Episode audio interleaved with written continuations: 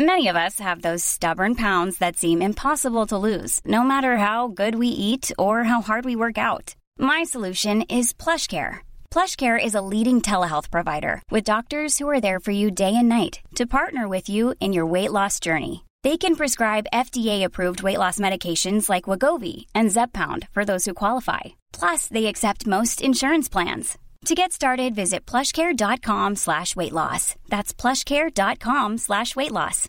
Hey, Dave. Yeah, Randy. Since we founded Bombas, we've always said our socks, underwear, and T-shirts are super soft. Any new ideas? Maybe sublimely soft. Or disgustingly cozy. Wait, what? I got it. Bombas. Absurdly comfortable essentials for yourself and for those facing homelessness. Because one purchased equals one donated. Wow, did we just write an ad? Yes. Bombas. Big comfort for everyone. Go to bombas.com slash ACAST and use code ACAST for 20% off your first purchase.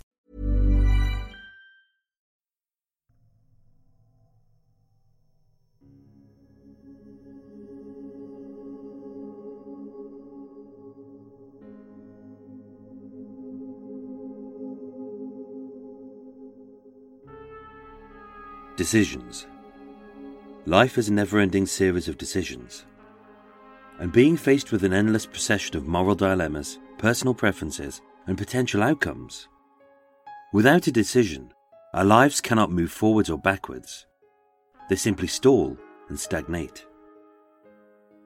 We make billions of decisions every day, from the clothes we wear, to the food we eat, to the places we go, to the people we see with each decision ranging from the massive, the middling, to the microscopic, from the birth of a baby to the blink of an eye. And yet, conscious or not, everything is decided. Each decision has two outcomes, right or wrong, with varying degrees of success or failure in between. And although our choices are often based on prior knowledge and experience garnered from similar circumstances, sometimes we still make the wrong decision for what we feel is the right reason. If we learn from our mistakes, bad decisions can make us stronger, wiser, and braver. They can make us, but they can also break us, with even the most inconsequential decisions proving fatal. During the murders of Ruth Fuerst, Muriel Eady, Beryl, and Geraldine Evans, one other person beyond Reg Christie was a resident at 10 Rillington Place. But being sweet, polite, and timid, she remained hidden in her husband's shadow. And yet, 20 years earlier, when her life had hit a crossroads, she had made a bad decision for good reasons, which would bring about her death.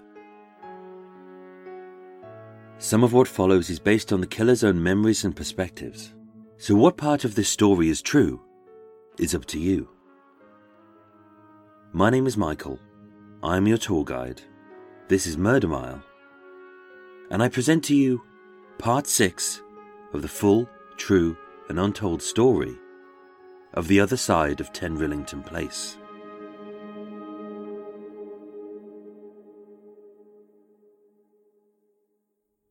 Today, I'm standing one street east of Rillington Place, on the junction of Ladbroke Grove and Lancaster Road. On the northwest corner is the boarded up remnants of the KPH Public House. On the northeast corner is the floristry shop where David Griffin's refreshment room once stood. And on the southeast corner is the North Kensington Public Library at 108 Ladbroke Grove. Opened in 1891, after the Public Libraries Act of 1850 gave each borough in the United Kingdom the power to provide everyone, regardless of age, race, sex, or gender, with books, knowledge, and an education for life. North Kensington was one of London's first public libraries. As an imposing two story building, with long ominous windows, black wrought iron gates, and a dark shadowy door, as it looms over the street like a screaming face, it doesn't look welcoming. But with the inside being outdated, like most libraries, it's mostly empty.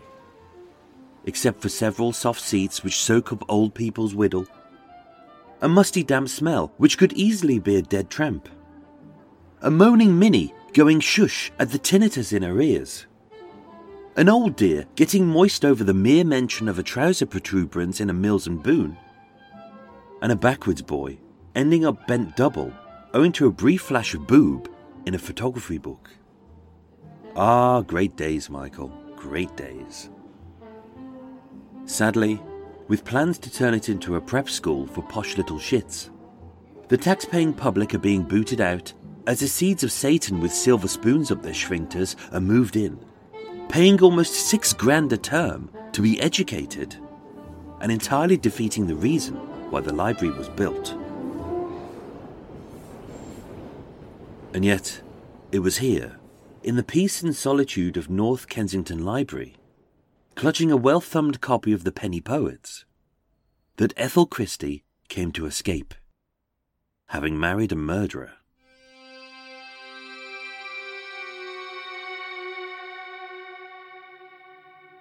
At 9:45 p.m. on Friday the 2nd of December 1949, in Notting Hill Police Station, Timothy John Evans made his third and final confession.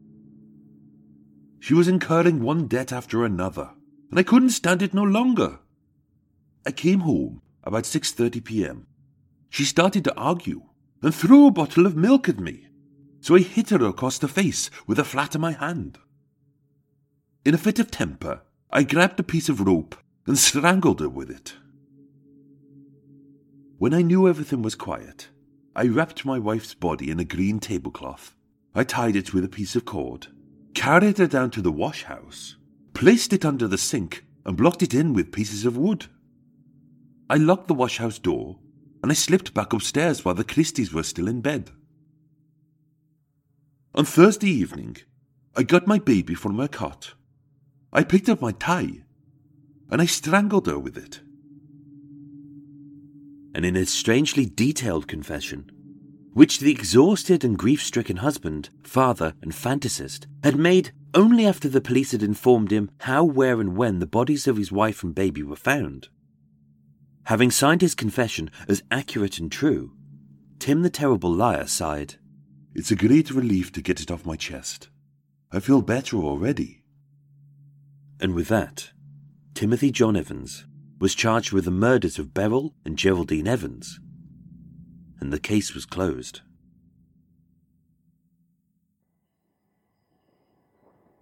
Prior to the 2nd of December 1949, 10 Rillington Place was just an anonymous tumble-down terraced house tucked away in a gloomy dead end amidst the craters, rubble, and waste of West London. But now, it was infamous and with two constables stood guard by the washhouse, two posted by the front door, and several having cordoned off the street to hold back the throng of gawkers, gossips, and giggling kids, as the rapid burst of flashbulbs bathed the unlit street in a blinding white light.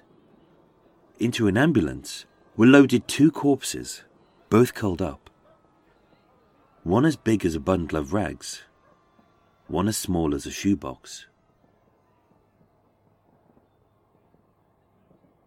In the front room, the Christies sat several feet apart.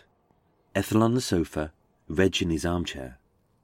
His face giddy with glee as he snipped cuttings about the Evans killings from the newspaper, circled his name, and stashed each article in his little brown suitcase of treasured memories. Being a timid and fragile lady, with frayed nerves, sullen eyes, and a haggard face, Ethel tried to hide from the horror of the last few days with a hot tea, a roaring fire, and a book of poetry. But with her home sullied by a fetid stench, every time she breathed, she smelled death. Ethel looked older than her 51 years, and being a shadow of her former self, all that was left was a pale, dowdy, and downtrodden woman, haunted by three decades of bad decisions. Ethel, he's only gone and killed the baby. No, Tim wouldn't do that. tim wouldn't do that I'm telling you, that's what he's gone and done. Strangled them both.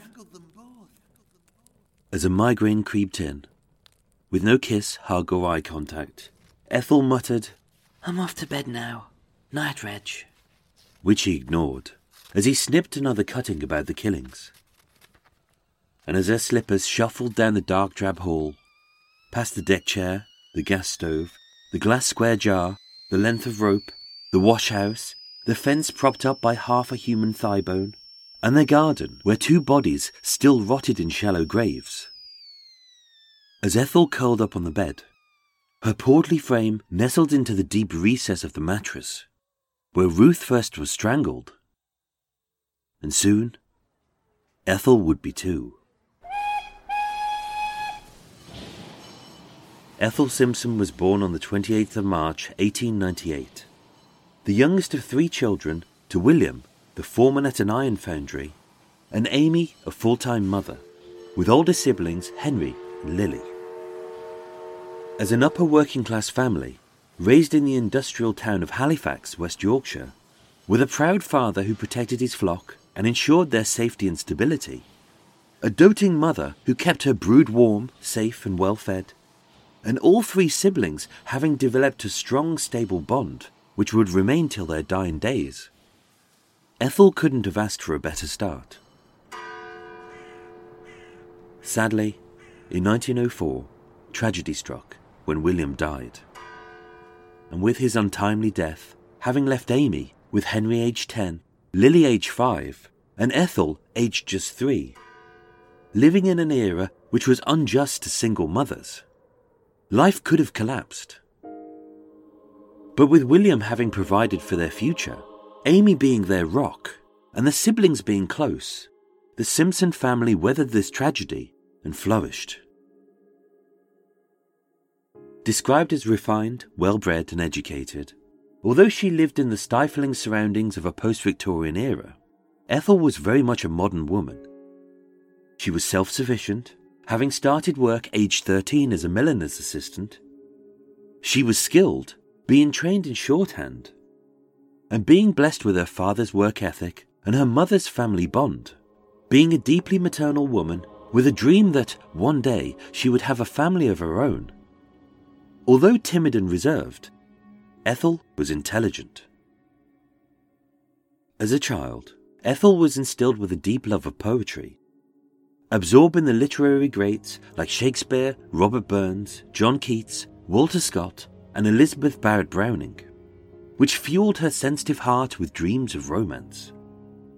And as a keen writer with a lifelong love of language, every Christmas and birthday, without fail, Ethel would send cards to her friends, family, and co workers, having signed it from Ethel, and later in life, from Ethel and Reg eager to find true love. Being a shapely petite brunette with a warm smile, soft skin, and a motherly nature, who was impeccably dressed, well spoken, and always polite, Ethel easily attracted the attention of men. But being such a romantic soul, she needed this man to be special. But in the autumn of 1919, whilst working as a typist for John Sutcliffe's woolen mill, Ethel met a young clerk. He was kind, caring, and a good listener.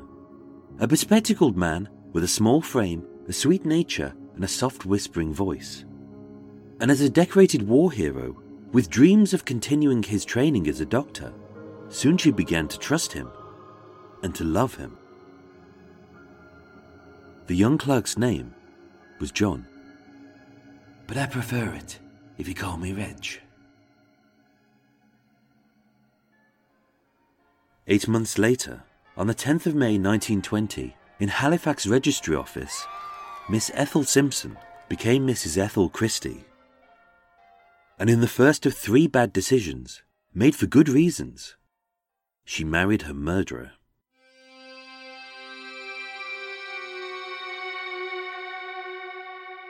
Married life for the Christies started badly.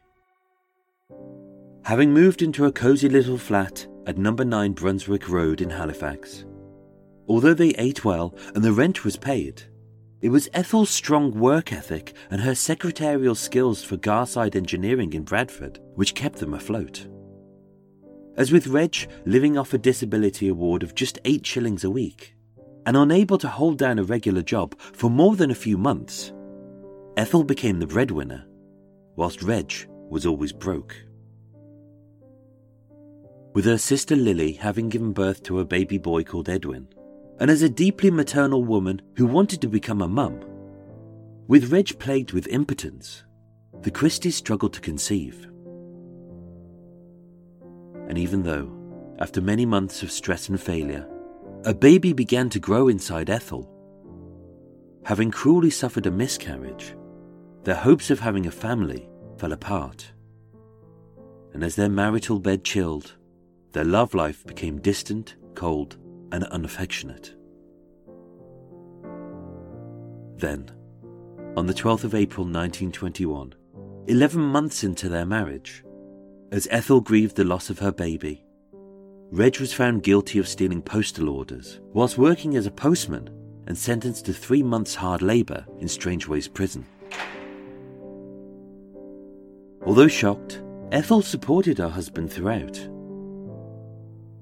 But having later been sentenced to a further 12 months probation for obtaining money under false pretenses, after his second conviction on the 15th of January 1924, Reg deserted his wife and disappeared from her life with no goodbye, no excuse, and no reason. Reg Christie had simply vanished. Married for just two and a half years, although distraught, being a strong, skilled, and self sufficient woman who was educated, refined, and attractive, Ethel was given a second chance at a new life. In 1924, Ethel worked as a typist for the English Electric Company in Bradford. She was quiet but polite, friendly but reserved, and remaining loyal to her colleagues and the company even after she was laid off.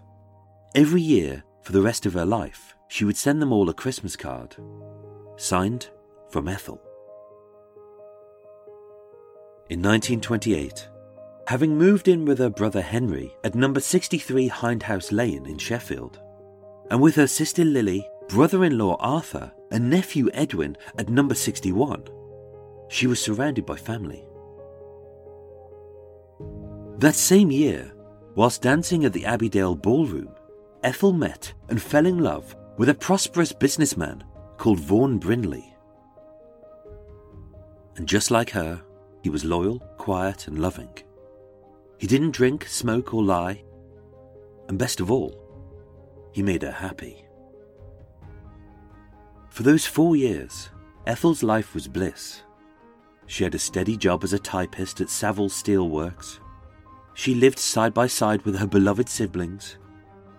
And being besotted by Ethel, Vaughan Brindley began to talk of wedding bells and babies.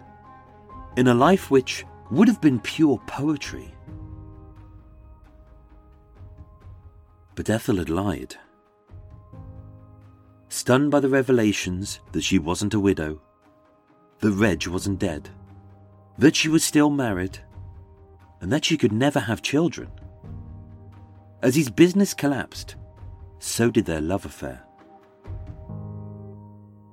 And as a deeply moral woman, weighed down by guilt and failure, in the second of three bad decisions made for good reasons, she gave Reg one last chance.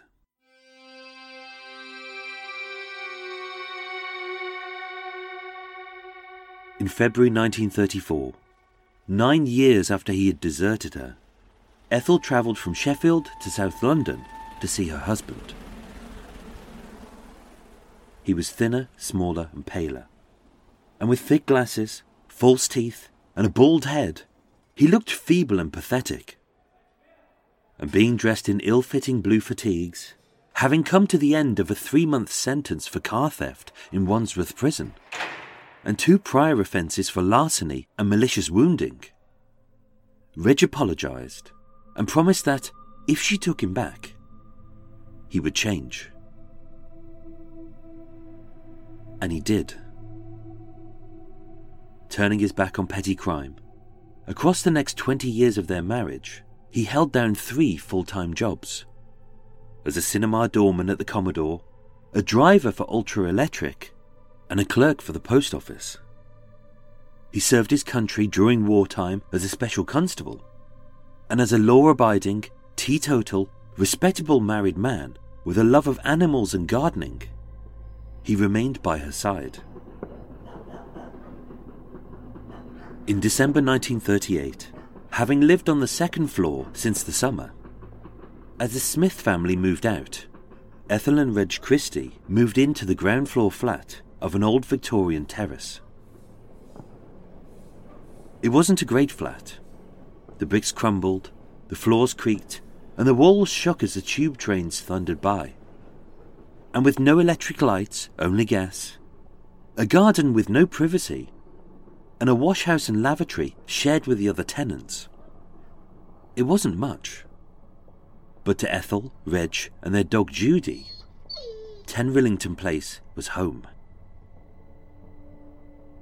And yet, this new veneer of respectability helped her husband to hide his darker side.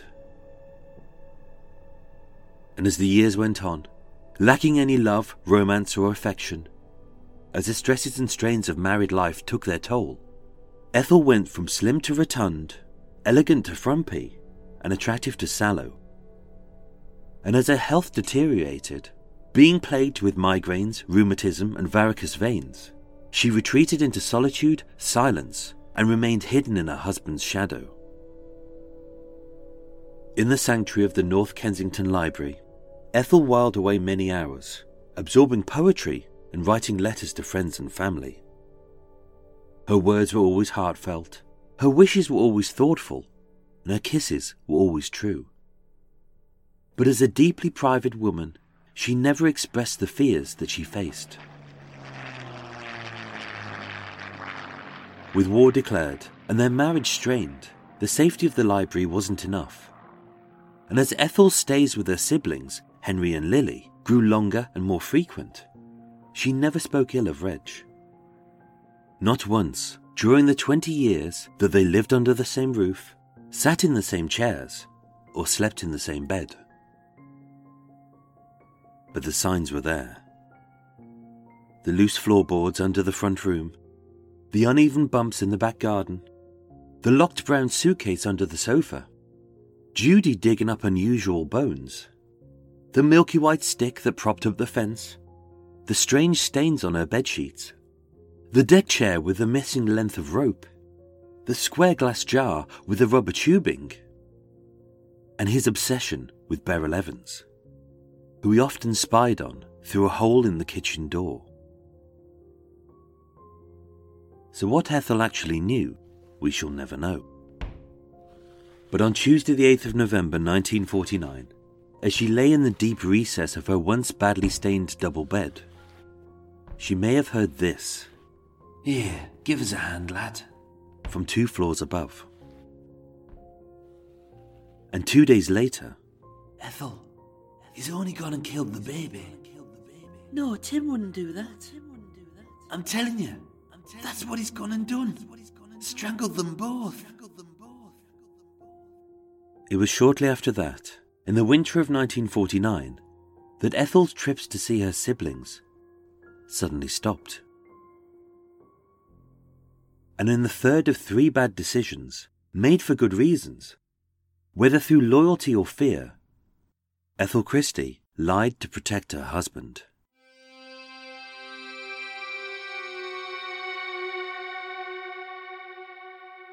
On the 11th of January 1950, in Court 1 of the Old Bailey, Timothy John Evans, you stand accused of the murder of your wife and daughter.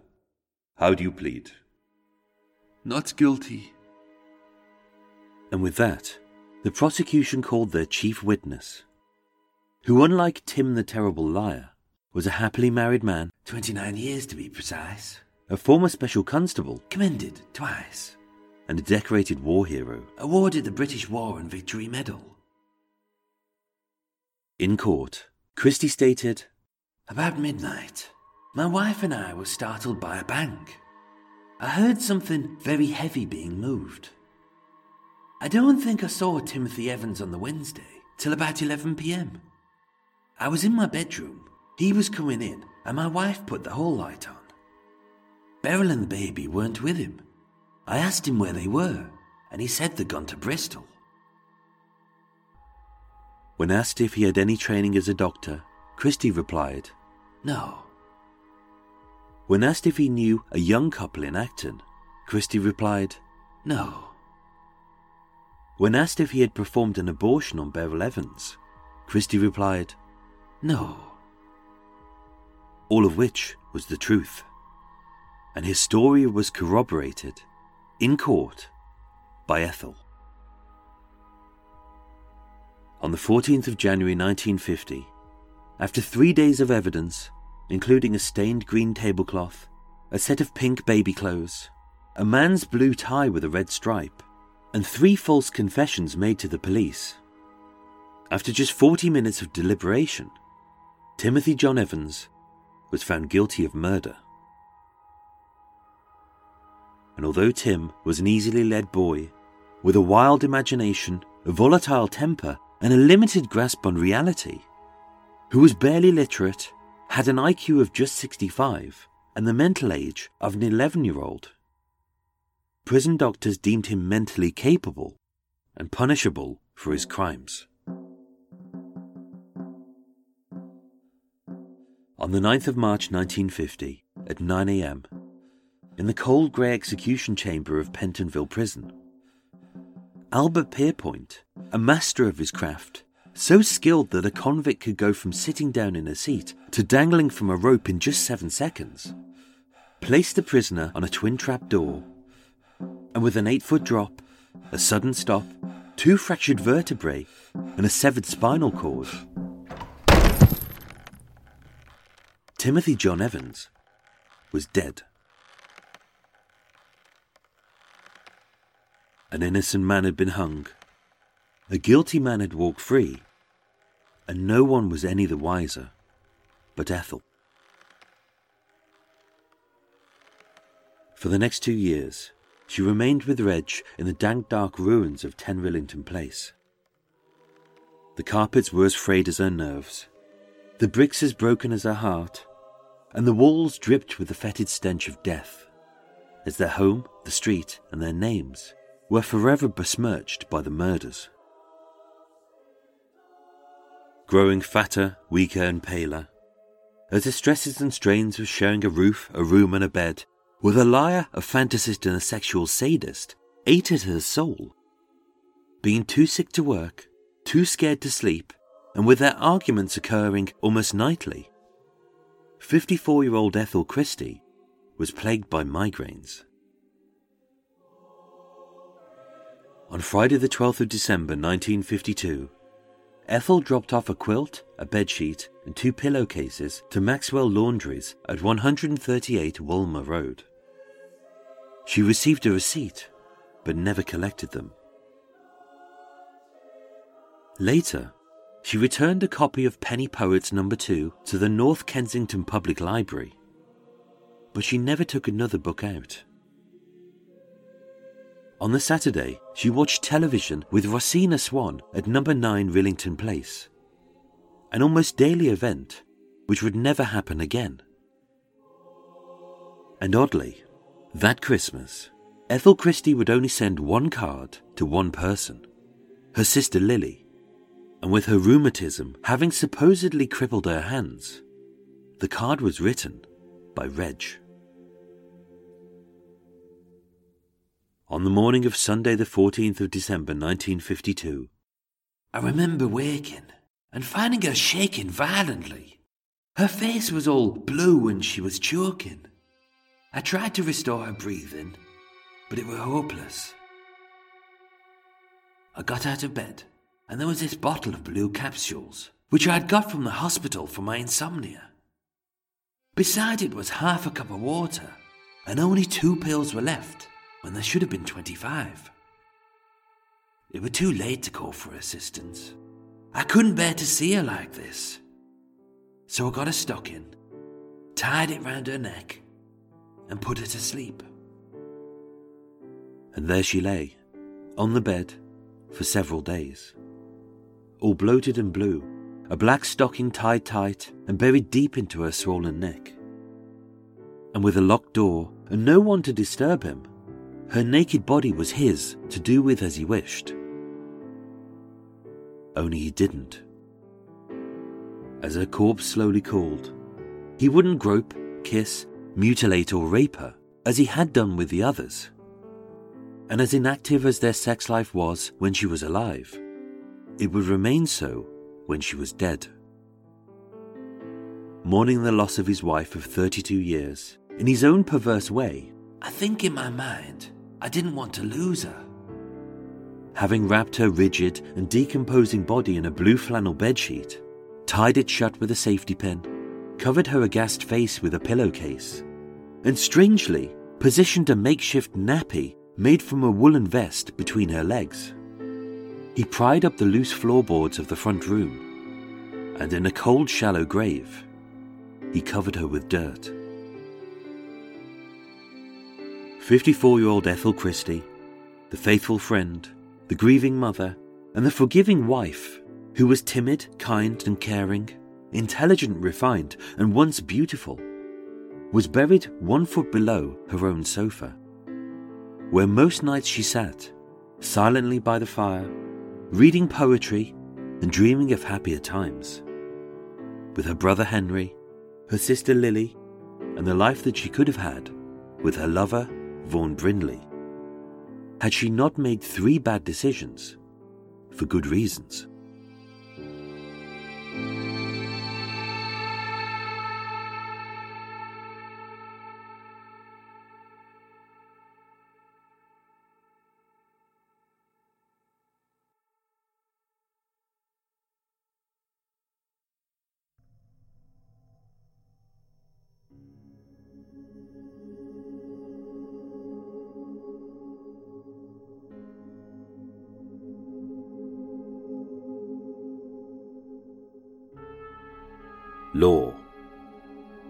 System of rules implemented by a government to ensure that the people adhere to the will of the state.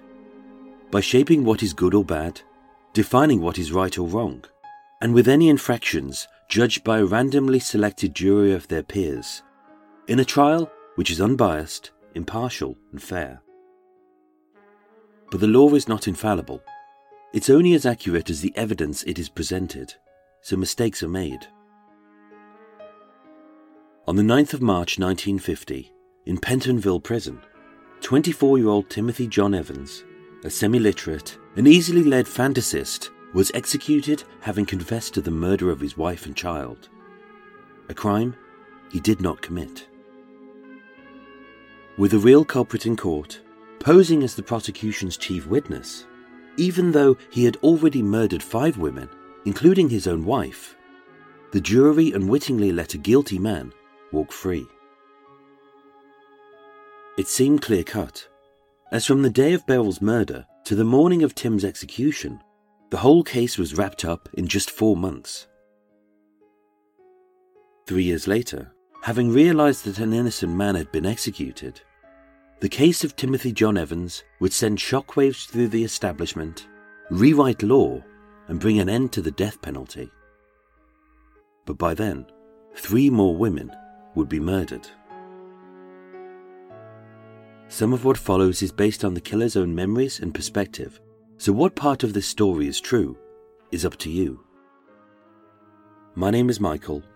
I am your tour guide. This is Murder Mile, and I present to you part 7 of the full, true, and untold story of the other side of 10 Rillington Place.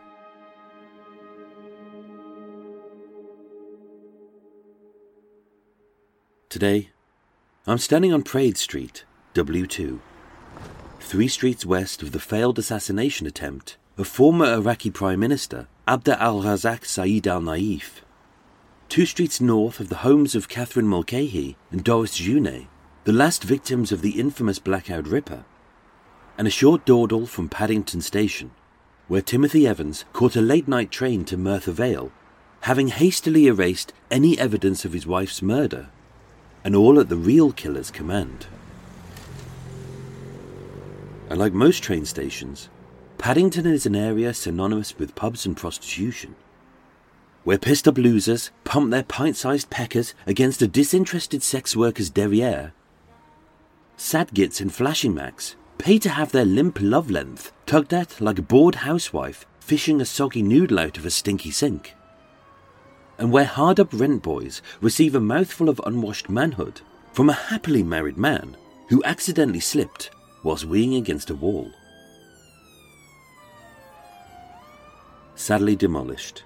One such pub, frequented by prostitutes and punters alike, was the Great Western at 31 Praed Street. A three story, brown brick, corner facing classic British boozer, with a ceiling slathered with tobacco tar, carpet sticky with spilt ale, and the air foul with the funk of 50 farts.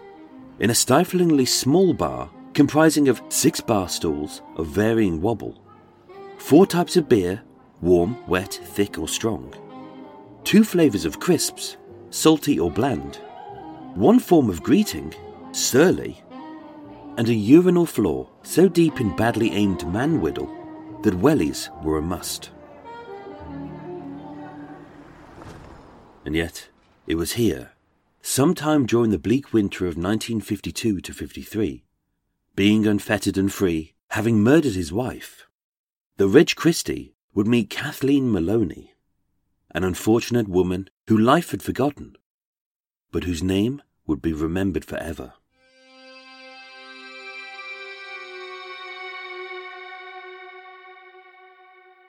On the 14th of January 1950, in Court 1 of the Old Bailey, Timothy John Evans, you have been found guilty of murder.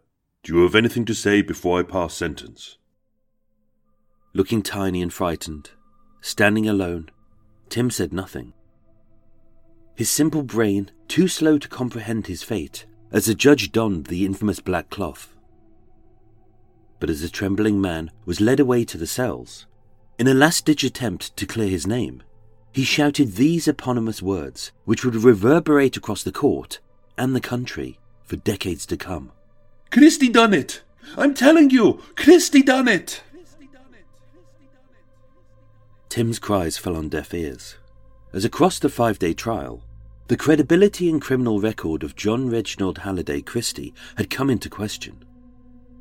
And having sowed the seeds of doubt over Tim's guilt, the barrister, Mr. Malcolm Morris, had boldly stated, Well, Mr. Christie, I have got to suggest to you that you are responsible for the death of Mrs. Evans and the little girl. If that is not so, that you very much know more about the death than you have said.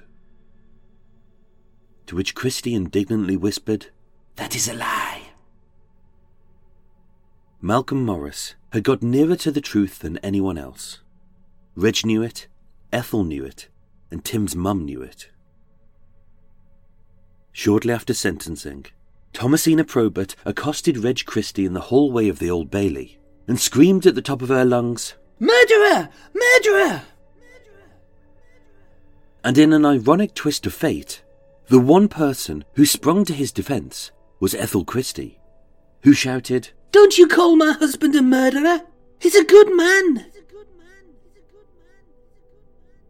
Less than two years later, this good man would murder Ethel.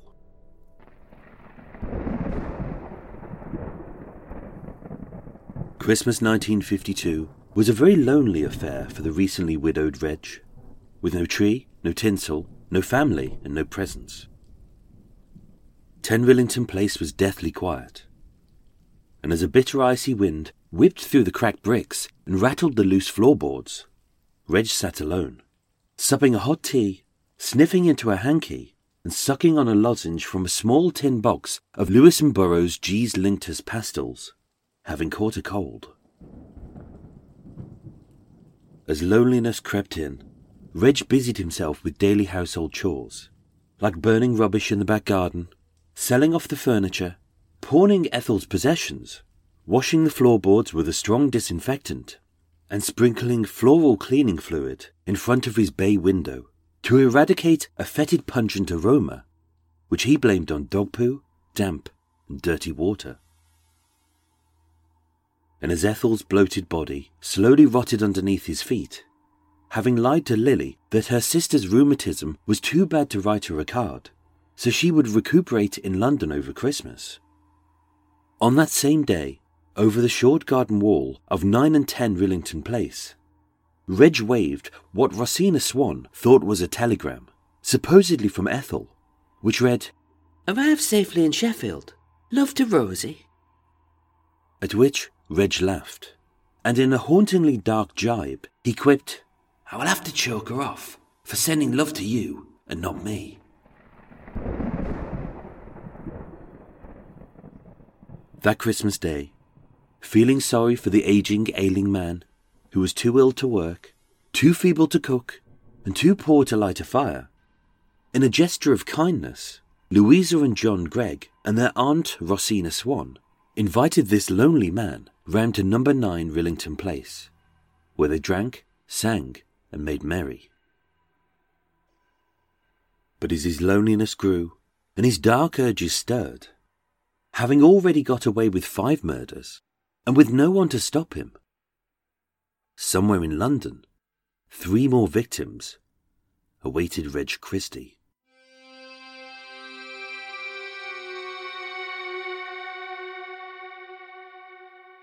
Kathleen Madeline Maloney was born in the industrial port city of Plymouth on the 19th of August 1926.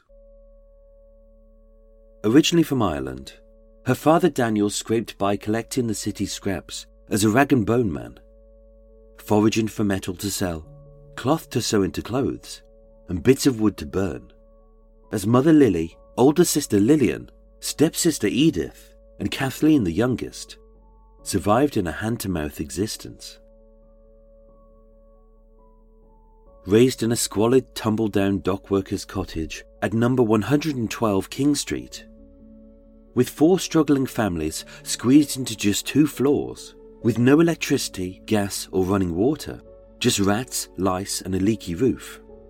Although she grew up in the supposed glitz and glamour of the roaring twenties, Kathleen resembled a ragged urchin from a damp Victorian slum, with bare feet, matted hair, dirty skin, and an empty belly.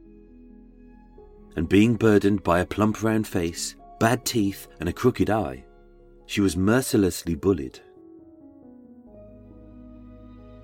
In her hard, short, and troubled life, so vague are the details that many remain a mystery. So chaotic was her way of living that her last movements are unknown. And so forgotten would she become that we don't even know on what day she died. But as a ragged and starving child struggling in the dockside slums of Plymouth, for Kathleen Maloney, these would be the best days of her life.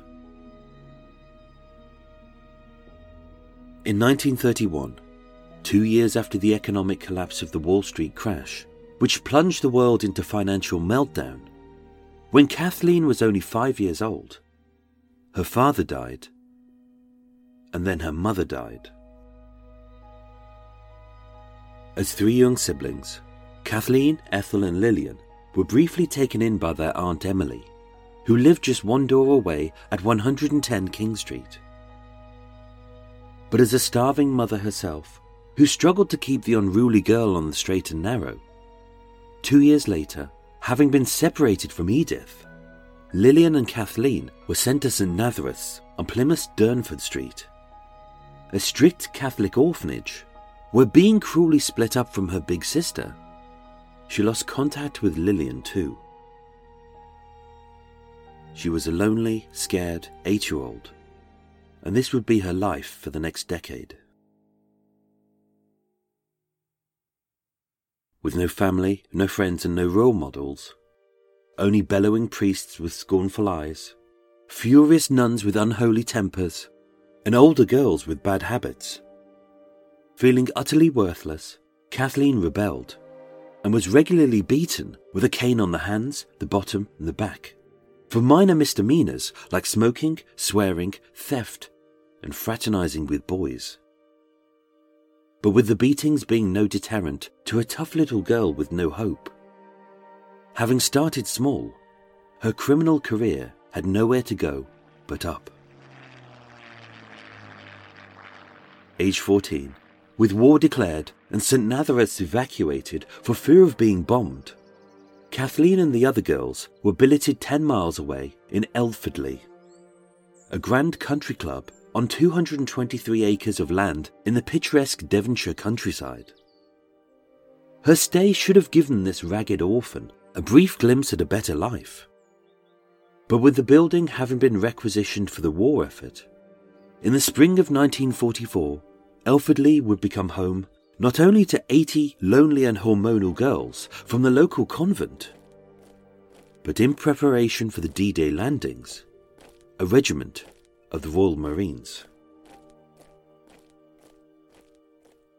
To Kathleen, it seemed like an easy solution to a persistent problem, as all she had to do was kiss, cuddle, and flirt with the over amorous soldiers to be blessed with everything she ever wanted, like alcohol, chocolate, and attention.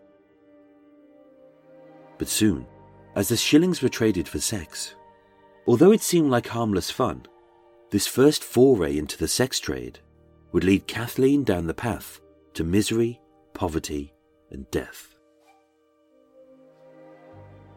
On the 19th of August 1944, her 18th birthday, having been arrested for fraternizing with a black American GI, Kathleen was sent to the much harsher Convent of the Good Shepherd in nearby Saltash. And although even they couldn't tame her wild ways, just a few months later, as the Plymouth Probation Service transferred her back by train to St. Nazareth's, Kathleen absconded. With no job, no skills, and no money, having hitchhiked the 200 miles to London, and with her only means of support by selling her body on the streets, Kathleen Maloney began a short, hard life as a prostitute. A dangerous profession, where in the Great Western pub at 31 Praed Street, she would pick up all manner of drunk, druggy, pervert, sex pest, and murderer. Except as a deeply moral, honest, and teetotal man who had never frequented pubs and never fraternized with prostitutes, there is simply no way that Kathleen and Reg could ever have met. One evening, I went up to Ladbroke Grove to get some fish and chips. On my way back, a drunken woman demanded a pound from me to take her round the corner. I said, I'm not interested. I'm not like that. I haven't had any intercourse with any women for over two years. She demanded 30 shillings and said she would scream that I had interfered with her if I didn't give it to her. I walked away. But she came right to my door, and when I opened it, she forced her way in. The last seven years of Kathleen Maloney's life are a mystery, as being a forgotten woman who had nothing having no will, no known next of kin, and never being listed as missing. From her late teens to her early twenties, the last pieces of her life are picked from a series of shambolic statements by casual acquaintances, extracts from her criminal record, and a few fragments found in an orphanage. On the 19th of January 1945, at Bow Street's Magistrates Court, Kathleen was found guilty of wandering abroad her crime? Being homeless. She was bound over for two years and fined five pounds, which she couldn't afford. Eight weeks later, being in breach of her probation, having slept in a doorway, she was sentenced to three months in Holloway Prison, where for once she had a bed, hot meals, clean clothes, and medical care for her and her unborn baby. But having served her time, she was booted out, back onto the street. Fleeing to the port city of Southampton, where the baby's father, an unnamed Norwegian seaman, was based, Kathleen gave birth to a baby boy called Danny.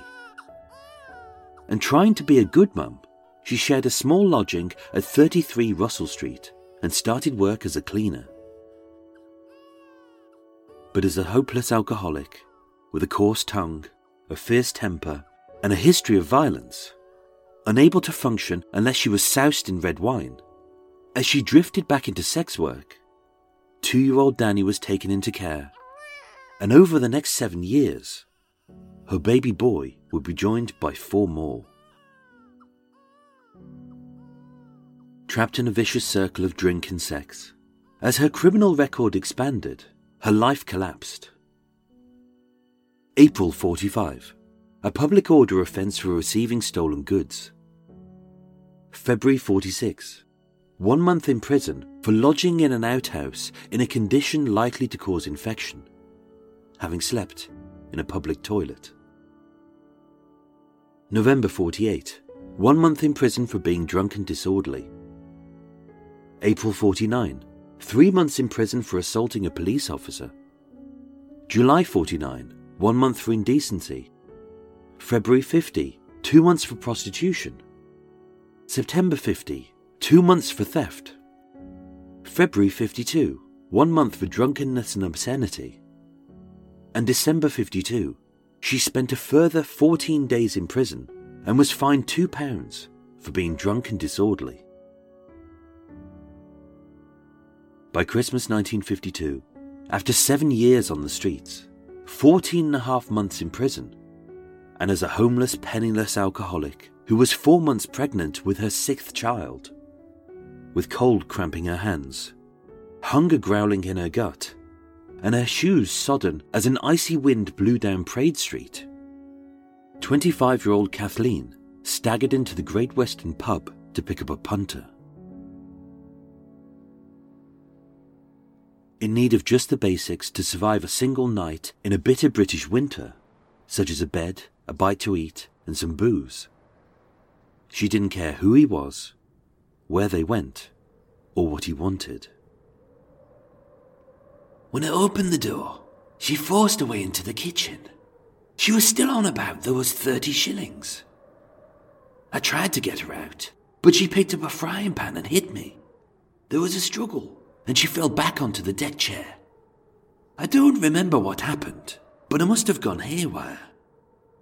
The next thing I remember, she was lying still, with a rope around her neck.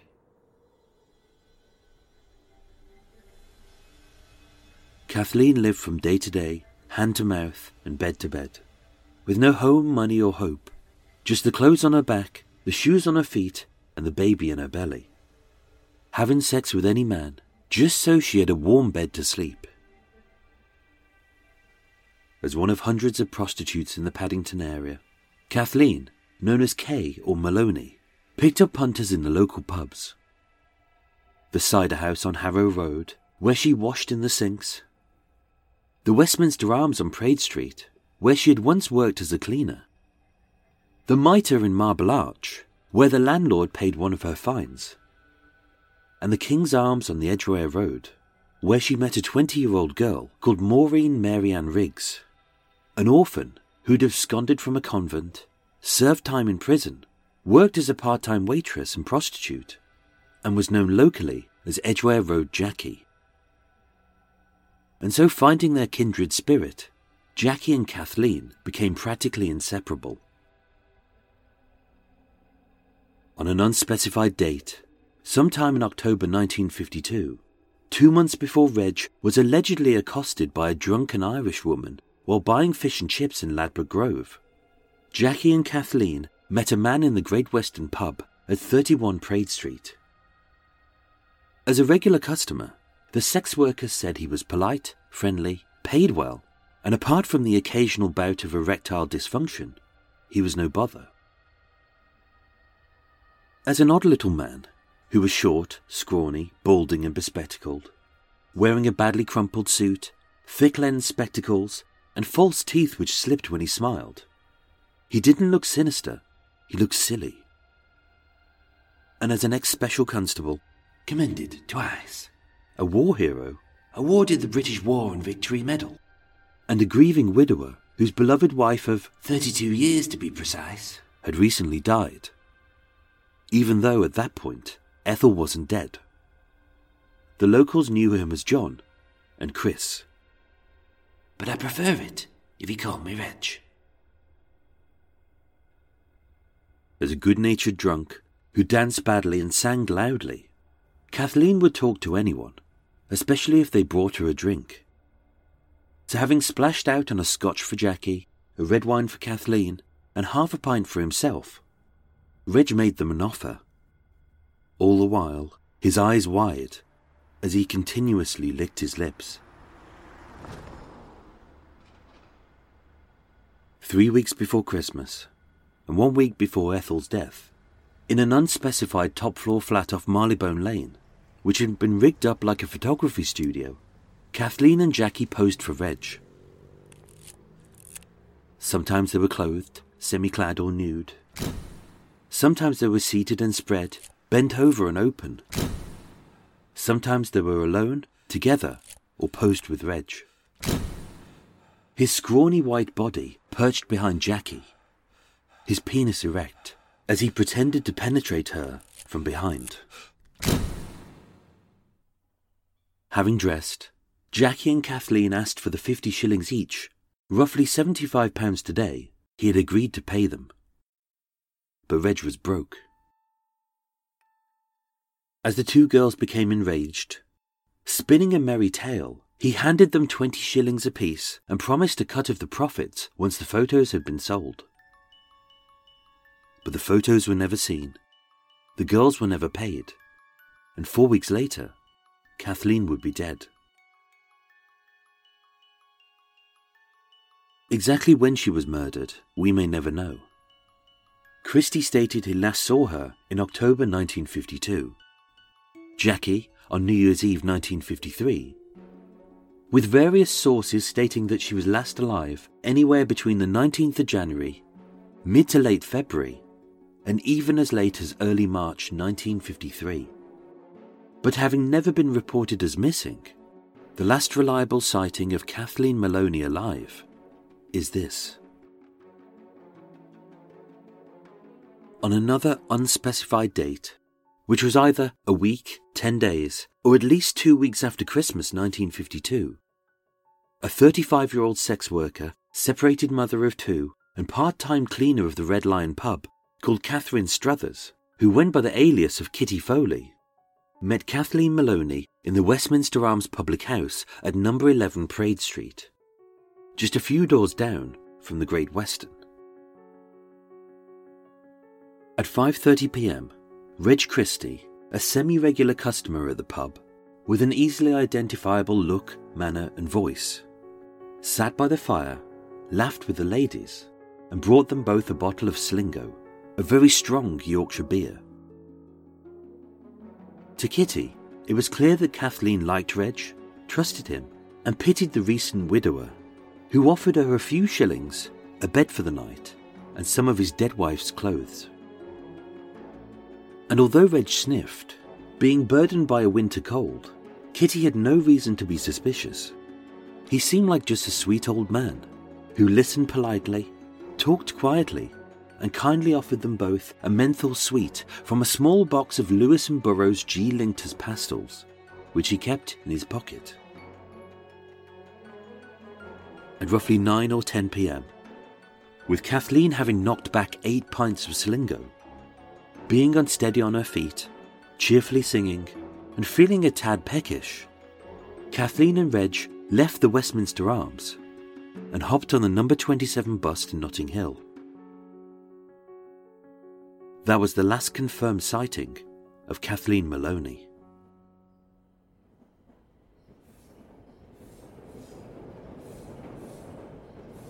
So, exactly what happened next is a mystery.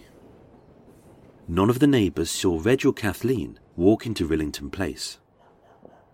None of the tenants heard any shouting coming from the ground floor flat. And with the police choosing to ignore Tim's claim that Christie done it! I'm telling you, Christie done it! Believing the right man had been executed, there was no surveillance or further investigation into the life of John Reginald Halliday Christie. Why she went with Reg, we shall never know. Maybe being hungry, the lure of a free meal of potato, peas, and carrots was too great. Maybe being cold, a set of second hand clothes was too tempting. Maybe being four months pregnant, he enticed her in with a promise of a cheap but not entirely risk free abortion. Or maybe, being homeless, what she wanted was just a warm bed on a cold night. Having stated that she had assaulted him, Christie would later claim, She wanted me to be intimate with her and started taking things off. I tried to stop her. She was very repulsive, and I wanted her out of my house. I don't remember what happened. Everything sort of went haywire. But I remember thinking, all right, if ever a woman deserved to die, you do. Being only small, but heavily intoxicated to the point where she could barely stand. Although she was trusting, defenseless, and had a blood alcohol level of 0.24, three times over the drink drive limit. Fearing she would fight back, Reg incapacitated her even further. With a semi conscious, malnourished girl slumped in the deck chair, having switched off the kitchen stove, opened the side window a crack, and removed the square glass jar, with a long rubber hose trailing under her seat, he unplugged the bulldog clip and let the gas drift up. And as the invisible odorless gas rendered her unconscious, as the carbon monoxide in her lungs reached a lethal level, only then did Reg pull a pillowcase over her face, and with both hands gripped taut, he strangled her with a black stocking. After that, I believe I made a cup of tea and went to bed.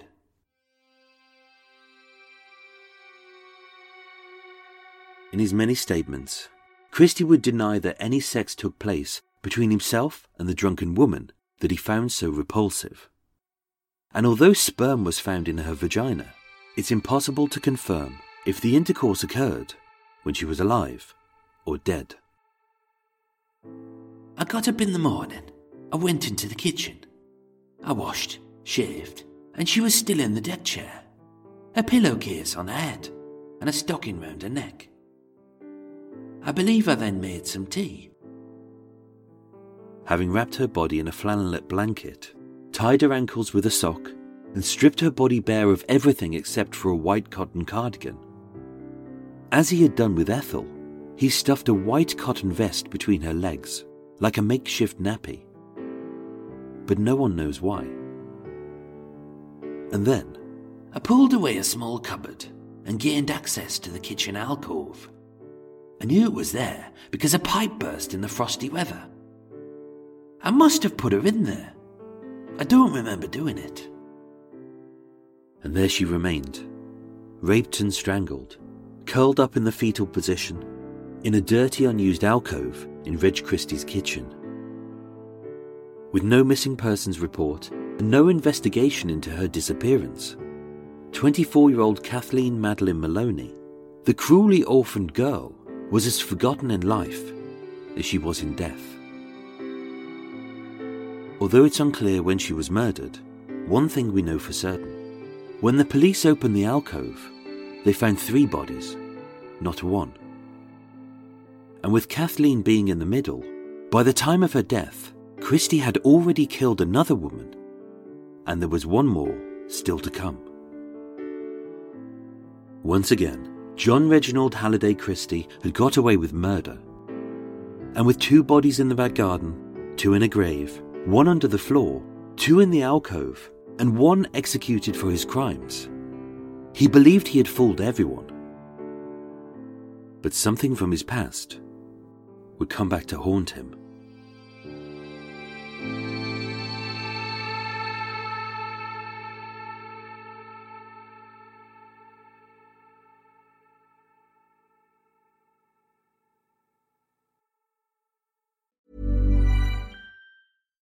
One size fits all seemed like a good idea for clothes Nice dress. Uh, it's a it's a t-shirt. until you tried it on. Same goes for your healthcare.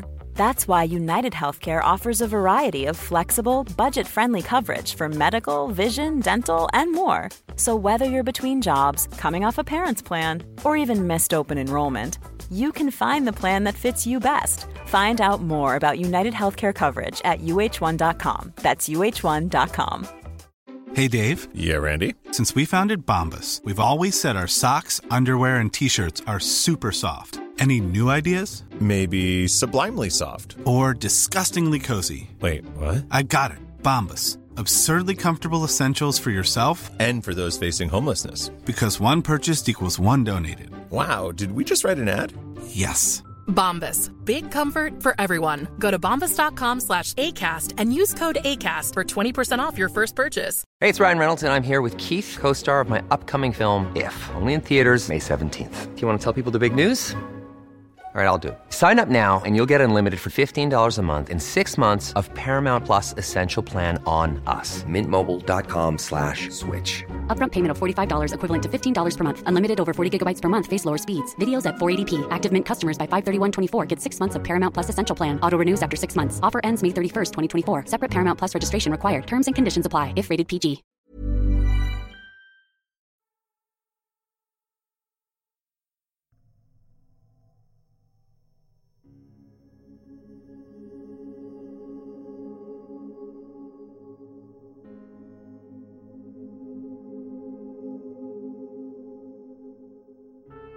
Help. A single word which is simple to spell, easy to say, difficult to ask for, and impossible to accept when pride is at stake. We all need help when life gets tough, but the harder life becomes, the less we are willing to accept it for fear of admitting defeat. And yet, without help, we cannot succeed. We're surrounded by people who can help, all of whom are ready and willing to sacrifice something to save us. But being victims of our own circumstance, help is often the first word we think of when things get bad, and the very last word we will ever utter. By the bleak winter of 1952, barely weeks after the cruel murder of Ethel Christie, and shortly before the senseless death of Kathleen Maloney, being ailing and ill, lonely and desperate, with his dark urges festering, and being too broke to secure the services of sex workers, Reg Christie stalked the cafes of West London, preying on vulnerable women in search of his next victim. Some of what follows is based on the killer's own memories and perspectives, so what part of this story is true is up to you. My name is Michael. I am your tour guide. This is Murder Mile and I present to you part 8 of the full, true, and untold story of the other side of 10 Rillington Place.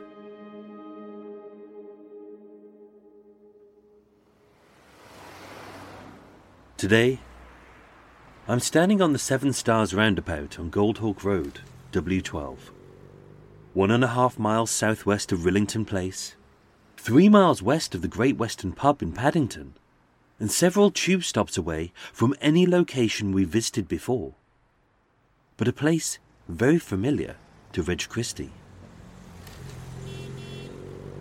As a T-junction interconnecting Paddenswick Road and Goldhawk Road, the Seven Stars roundabout is as dull as it sounds, with the only sound in this bland grey landscape being the steamy splattering of puke, piddle and dog plops, as every car, truck and bus whizzes around this inch high tarmacked traffic island, past a handful of pointless shops, most of which are shut, and several road signs, there to remind you that the only reason you've come here was to go somewhere else. In 1952, on the ground floor of 240 Goldhawk Road, sat Peter's Snack Bar.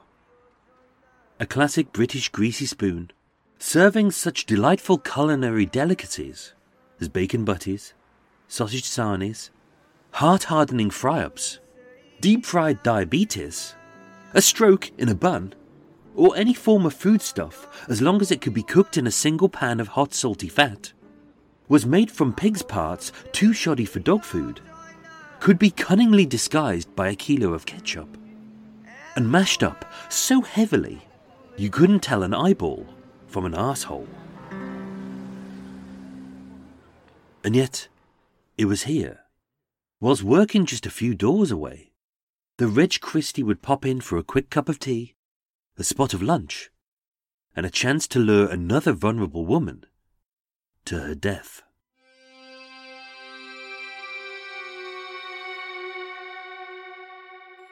On the 6th of December 1949, at 2:10 p.m., four days after the arrest of Timothy John Evans, Police Constable Mount of Harrow Road Police Station was assigned to a routine task at Ladbroke Grove.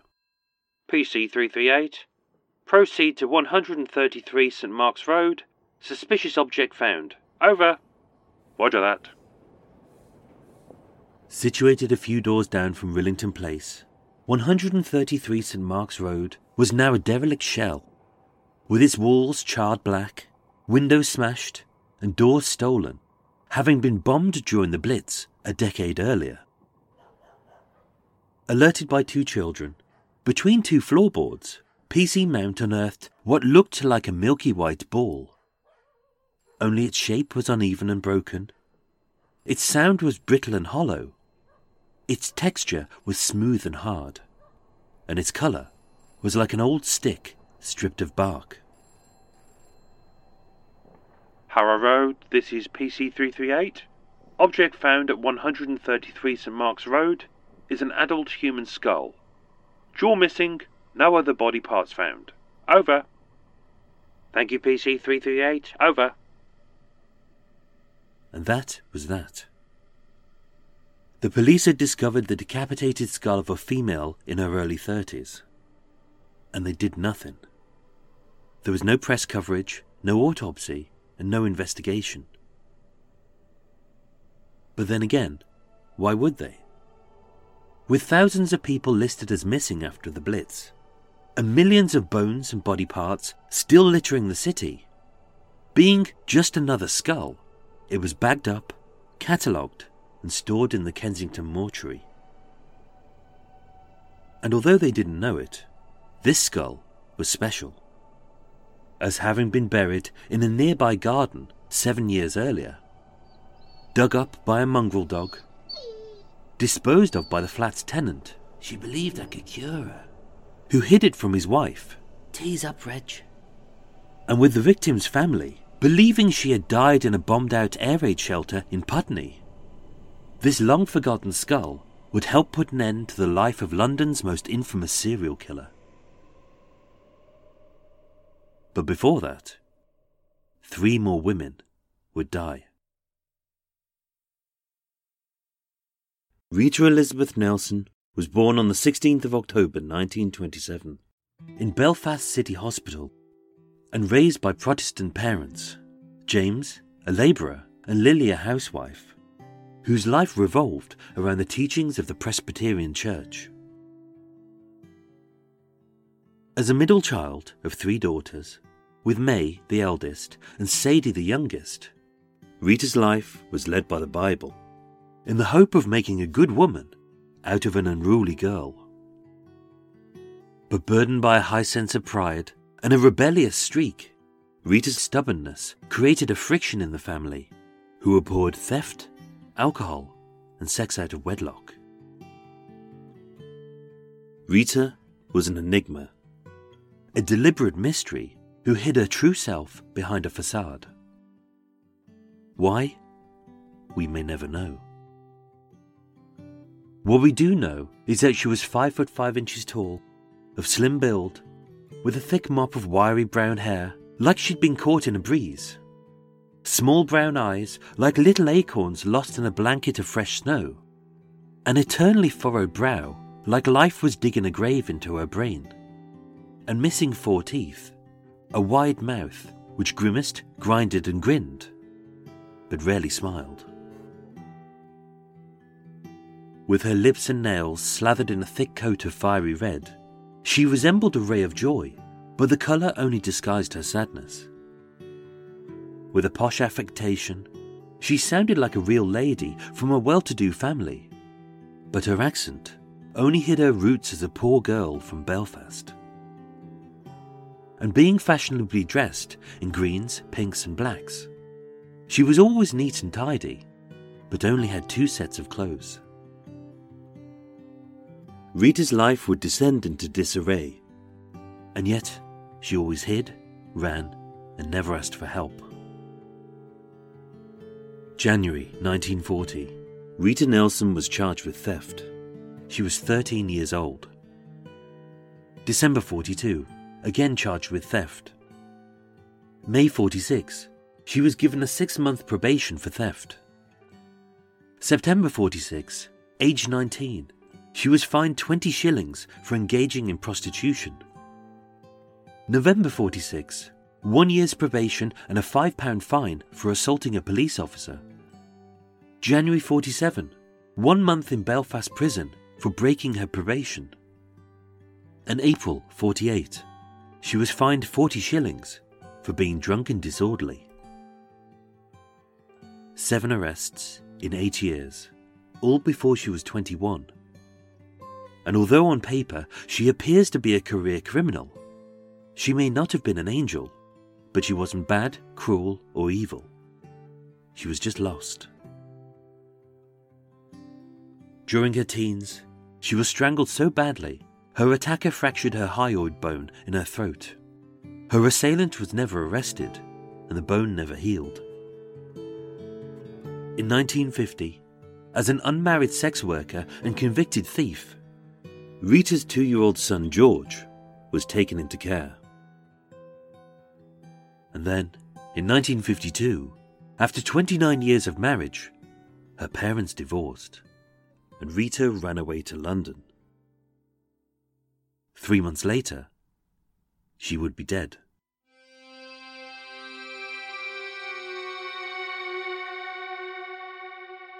In March 1953, 28 year old mother of one, Mary Ballinghall, made this statement A man I know to be John Christie helped me onto the train at Hammersmith. We'd both been to the National Assistance Board, as I was living on one pound, two shillings, and sixpence a week, which isn't enough. He spoke to me about his dead wife and seemed very lonely. In the Seven Stars Cafe, opposite Peter's Snack Bar on the Goldhawk Road, he brought me a tea, toast, cigarettes, offered me some second-hand clothes, and a pound to help me along. A couple of evenings later, I went to his home to collect the money. I sat in his deck chair. He showed me some pictures of his wife, and he cried. Suddenly he tried to kiss me. I resisted and threatened to scream. He then apologized, gave me a pound, and I left. On the 5th of October 1952, two weeks before her 25th birthday, Rita caught the overnight ferry from Belfast to Heysham in Lancashire, accompanied by her 35 year old cousin, James Boyd, and headed to London. As a deeply private person, Rita kept herself to herself. But when asked why she had left Belfast, she said she was either looking for work or had run away from home. And yet, her work history would be patchy, and every week, without fail, she would post a letter to her mother. By lunchtime that very same day, Rita and James had called in at the home of her older sister, who lived at number 80 Ladbroke Grove, just two roads south of 10 Rillington Place. And although she had reason to visit this area, her trips were infrequent and she rarely stayed. At 5 pm, Rita and James left Ladbroke Grove and headed east to Soho, looking for work. The next day, James found work on a construction site in Stratford, East London. But as a young girl with a lengthy criminal record, for Rita, times were tough. By all accounts, Rita had turned over a new leaf, and with no further arrests, and not one witness statement suggesting that she had slipped back into her old ways of drinking, stealing, and prostitution. Rita would remain sober, honest, and celibate. And for good reason. Struggling to hold down a series of part time jobs, Rita's work record was chaotic. December 1952, she was an orderly at Great Ormond Street Hospital. It paid badly, and gave her a place to sleep. But often feeling sick and tired, she lasted just three weeks.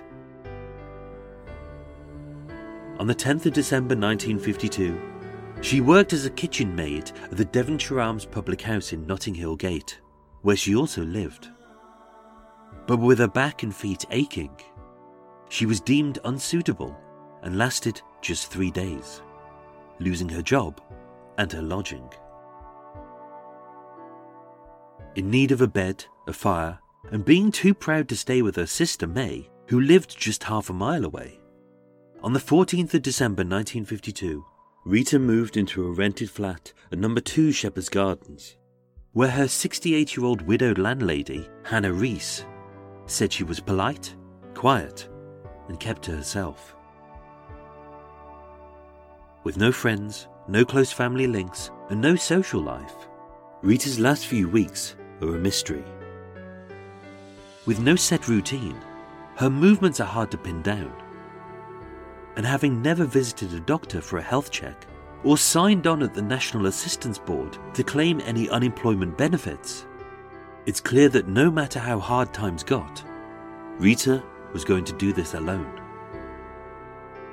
But was this through pride or shame? Three weeks before Christmas, 1952, Rita visited her sister in Ladbroke Grove and would later send her a festive Christmas card. And on the 18th of January 1953, two days after she had posted it, her mother Lily received the last letter that Rita would ever send. In it, she reassured her mother that she was healthy, happy, and well.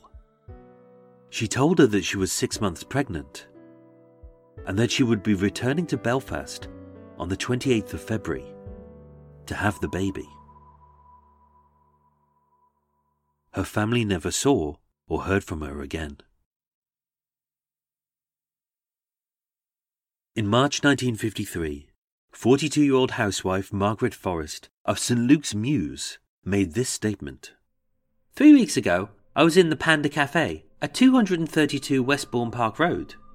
I was sitting at one of the tables, holding my forehead, when a man asked, Excuse me, do you suffer from migraines? I said I did, and he said he could cure it. He arranged for me to go to his house the following Saturday at 2 pm, and then he left. I thought the matter over, and I didn't keep the appointment. The following Tuesday, I was in the cafe. The man came in. He was in a foul temper, and he asked me why I hadn't kept the appointment. I made my excuses. He suggested that I should see him that afternoon. I didn't answer. He said that I didn't appear interested and said, Well, if you would rather suffer, I can't help you. I haven't seen him since. Rita's last known employment was as a counterhand at the Shepherd's Bush Tea Room at 54 Uxbridge Road in Shepherd's Bush. She started on the 6th of January 1953 for a wage of just £3 and 11 shillings a week.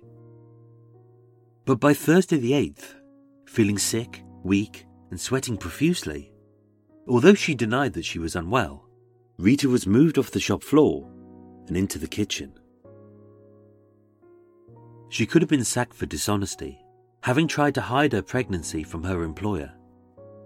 But with the tea room being a branch of J. Lyons and Sons, a family business run by good people who own such well-regarded establishments as Maison Lyonnaise in Marble Arch and the Corner House Tea Room on Oxford Street, they took pity on her and wanted to help her. On Monday, the 12th of January 1953, Rita was sent to Dorothy Ann Simers, medical officer for J. Lyons and Sons at 33 Orchard Street in Marylebone, W1. Right there, Dorothy wrote the following letter, addressed to Evelyn Richards, the Lady Almoner of the Samaritan's Hospital for Women. It read Dear Lady Almoner, Miss Rita Nelson has come to see me today, and I find that she is 24 weeks pregnant.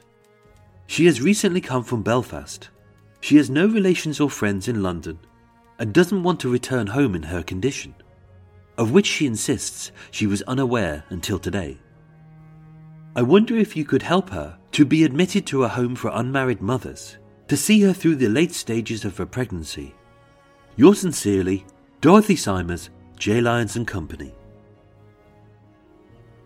That day, Rita signed for her final wages an appointment was made to visit the Samaritan's Hospital for Women the very next day, and she was handed the letter, which ensured the safety and health of her and her baby.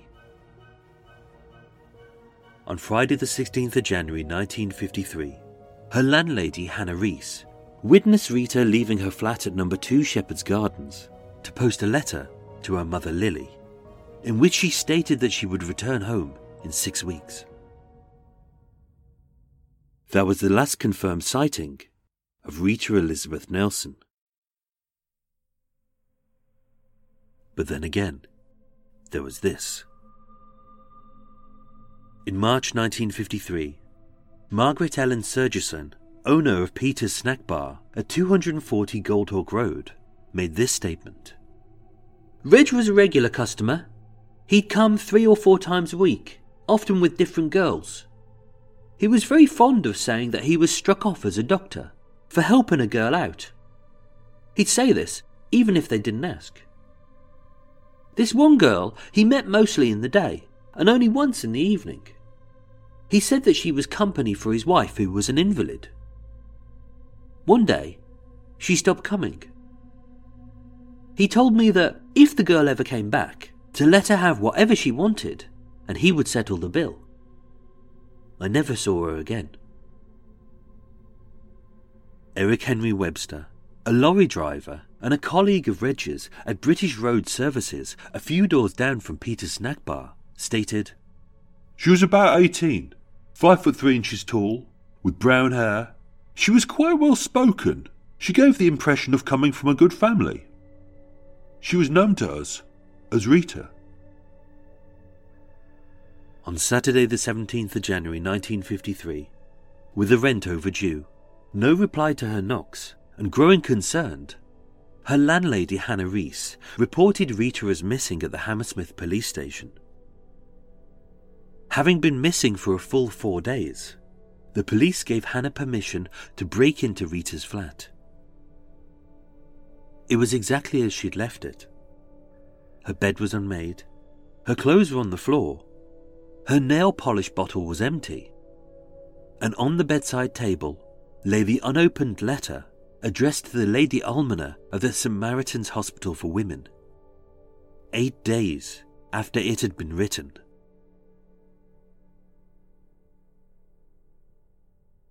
There are very few certainties with this case.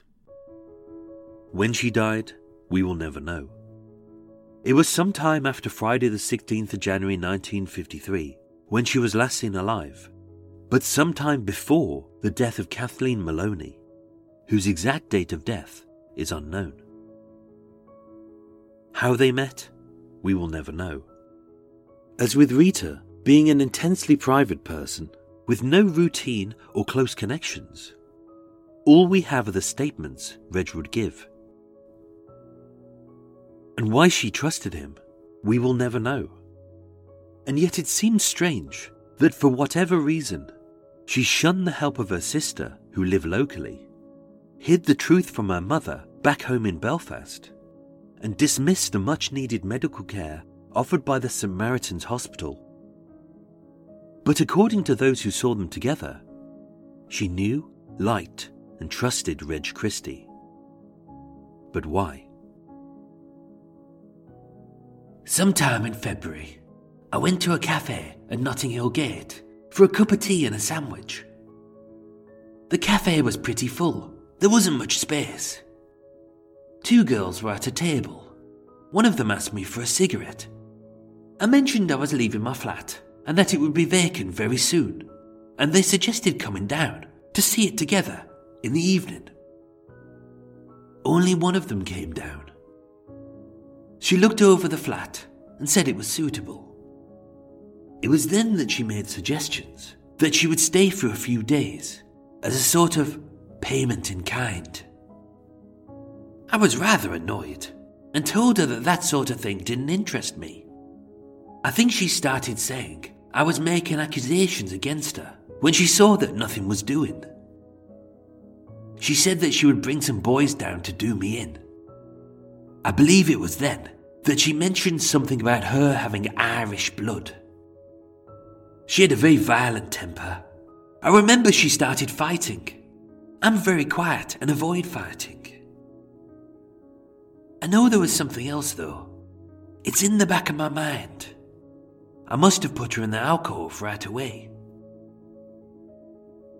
At least, that's how Reg remembers it happening. Except the date was wrong, the location was wrong, and the other girl he mentioned was never identified. And probably never existed.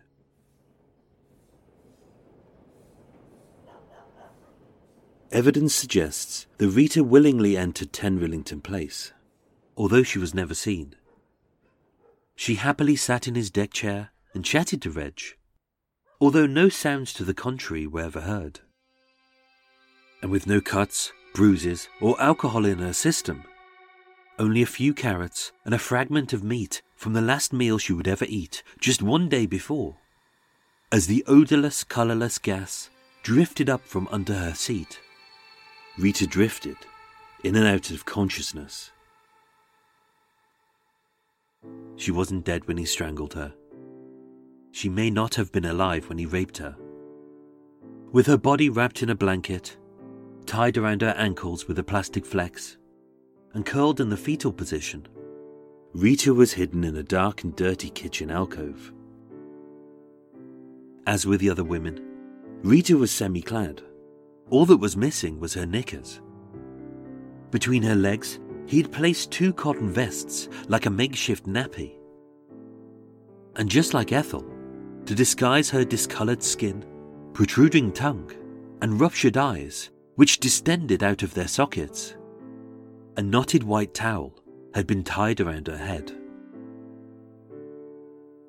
And there she lay, rotting in a cold coal cellar nibbled at by rats, and gnawed at by maggots. As in her womb, the six month old fetus of a baby boy slowly suffocated. Rita Elizabeth Nelson had a tough start in life. And although a solitary figure, her stubbornness had helped her survive poverty, separation, assault, and prostitution. And even being burdened by a lengthy criminal record, she had fled her own country to seek an honest job, a quiet home, and a better life for her and her unborn baby, hoping to become a good mum with a chance at a bright future. But being too proud to accept help from those she loved, she found only death at the hands of a man she believed she trusted. And yet, after Rita Nelson and Kathleen Maloney. Somewhere in West London, one more vulnerable woman would be lured back to 10 Rillington Place.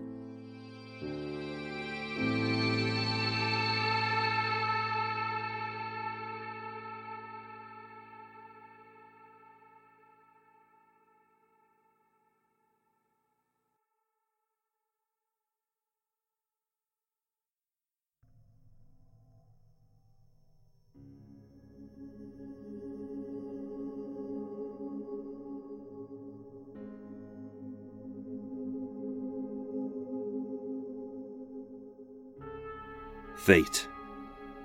A series of uncontrollable events which lead our lives in a very different direction to the one we had planned. And whether it is guided by God's will, supernatural power, or simply chance, fate drives us towards a new destiny. A future that feels unwritten, but it's the way our life is meant to be. Life is full of unexpected twists and turns and no matter how hard we strive to succeed with even the simplest of tasks, nothing is ever easy, as fate throws us a dirty curve, forcing us into impossible situations and testing our health, wealth, skills, and sanity. Fate may seem unfair. It makes the useless famous, the ignorant important, and the rude respected. And then sometimes it forces two strangers together for the sole reason that one is destined to become a serial killer and the other to become their prey. By the beginning of 1953, a decade after his killing spree began, Reg Christie had nothing. He was penniless, starving, and ill. Trapped in a lonely flat, surrounded by his souvenirs, memories, and eight bodies. With two in his garden, two in the alcove, one under the floor, two in a cemetery, a decapitated head in a mortuary, and an innocent man executed by the state for the murders that Reg Christie had committed. And yet, with his sadistic urges growing, he prowled the cafes of West London, looking for his final victim. But they would never have met had fate not forced them together. Some of what follows is based on the killer's own memories and perspective, so what part of this story is true is up to you. My name is Michael. I am your tour guide. This is Murder Mile. And I present to you part 9 of the full, true, and untold story of the other side of 10 Rillington Place.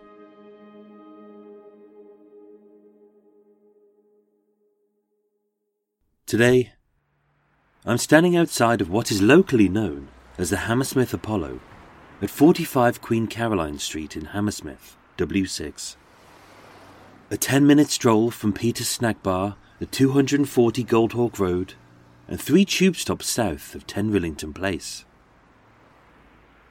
Although its current incarnation is as the Eventim Apollo, a name which no one calls it, the Hammersmith Apollo was built in 1932 as the Gaumont Palace, a three and a half thousand seat cinema and theatre, three stories high, 200 feet wide, with curved Art Deco columns, and its original Compton pipe organ. Ooh. As one of London's premier music venues, which has hosted a wealth of musical legends, outside every night you'll spy long lines of fans, whether a gloom of goths, all trying to look individual but identically dressed, a rabble of rockers who assume that rock and roll means to smell like cheap cider and cheesy Wotsits, a sleaze of fat old men, all squeezed into Ziggy Stardust lycra onesies a drone of 10 year olds, all wearing Ramones t shirts, with no idea that they were a band and not a clothing brand.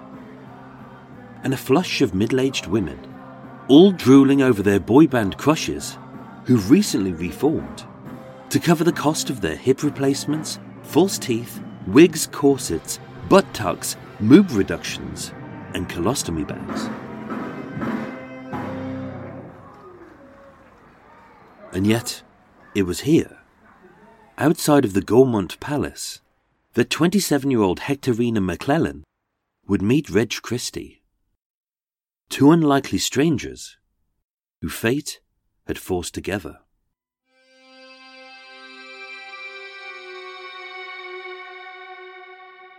Great plumes of steam formed as his warm breath hit the cold winter air and as the constant stream of condensation ran down the dirty bedroom window and dripped onto the cold wooden floor. His one comfort was Judy, his mongrel dog, who shivered beside him, all cold, lean, and hungry. The room was empty. The walls were bare. The bed and mattress were gone. Having abruptly resigned from a well paying job at British Road Services a few days before he had murdered his wife, and struggling to survive on benefits of £2 and 14 shillings a week. He had pawned Ethel's possessions, sold most of his furniture to Robert J. Hookway for £12, and now, being a stone lighter and three shades paler, 54 year old Reg Christie slept on a thick pile of old clothes. For the umpteenth time that night, Reg winced in pain. As the lumps and bumps of his makeshift bed played merry hell with his fibrositis, and his tossing and turning contorted his dicky tummy into knots. Huffing with discomfort, Reg slunk into the kitchen and warmed his frozen fingers by the tiny flickering fire, having used the last few clumps of the coal in his scuttle. As with a series of ahs, oohs, and ouches, Reg slowly lowered himself into the deck chair, his striped pyjamas torn and his slippers tatty. being weak, hungry, ill, and six months away from death. Reg should have been focused on food, sleep, and medicine. But as he sat beside the kitchen alcove, with his sinuses rattled by a winter cold, still his stuffy nostrils stung with the acrid stench of strong disinfectant, as the corpses of Rita Nelson and Kathleen Maloney rotted barely a few feet away. And although, in his trembling hands, he held a small metal tin of Lewis and Burrows Gee's Linctus pastils, having eaten every lozenge, slowly he felt better as he leered inside the box and grinned.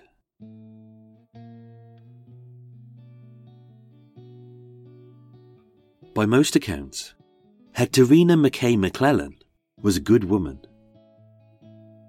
Being born on the 18th of February 1926, just before the Great Depression, between the austerity of two world wars, and raised in Grove Park Street, a tough part of Glasgow, life was hard. But blessed with two supportive parents, William and Marion, three protected brothers, Robert, Donald, and John, and two loving sisters, Benjamina and Annie. No matter what life threw at her, Hectorina would thrive and survive. Known as Ina, Hectorina dreamed of marriage and babies, eager to mirror her own parents by being a good mum with a proud dad, a stable home, and a family who stuck together through thick and thin. With a soft Glaswegian lilt, a youthful face, and being five foot four inches tall. Although her cigarette stained fingers often shook with bouts of anxiety and depression, and her slightly crossed eyes gave the impression that she was simple, Ina was a sharp cookie, who, being sturdily built, was no pushover. So, as a woman from a strong family living 340 miles away in Scotland, who was naturally cautious, morally decent, and was never too proud to ask for help. Although she had a limited education, no skills, and would live a life reliant on a husband. With no criminal record, drink or drug issues, and no history of sex work, there was no reason, at all, why Ina and Reg should ever have met. But they did.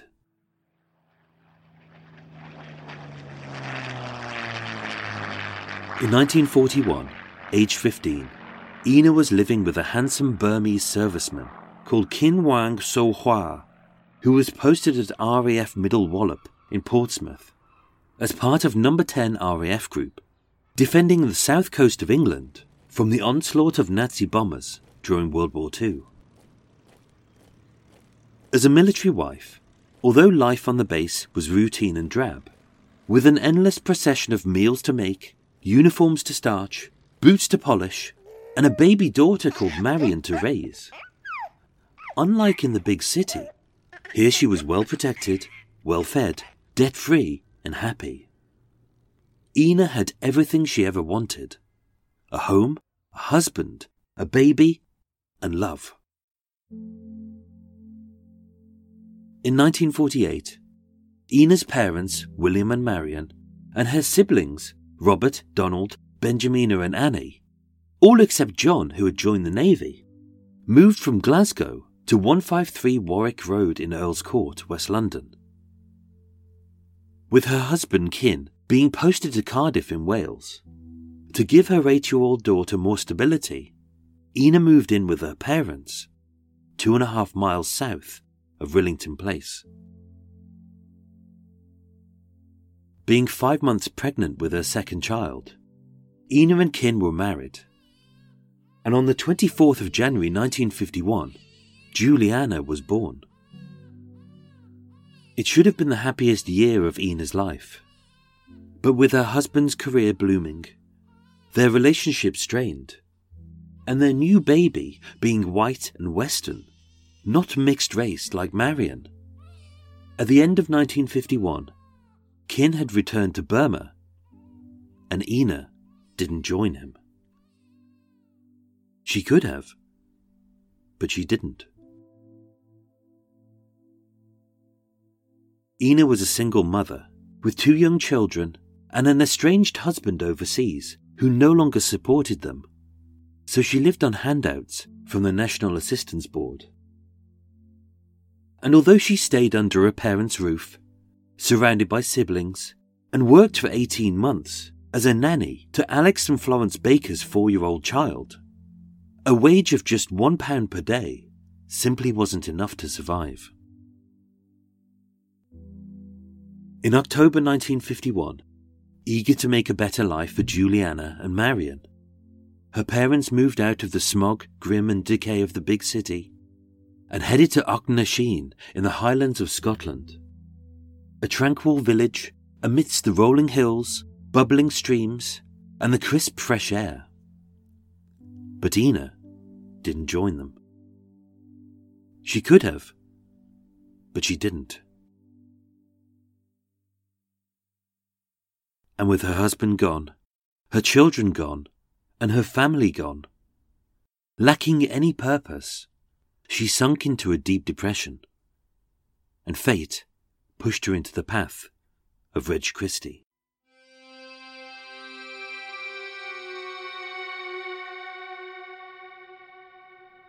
I met a couple coming out of a cafe in Hammersmith, if I remember rightly. They said they'd been thrown out of their digs and stayed for a few days. A few days later, the girl came back alone. I advised her not to. She was very funny about it. I got hold of her arm and tried to push her out.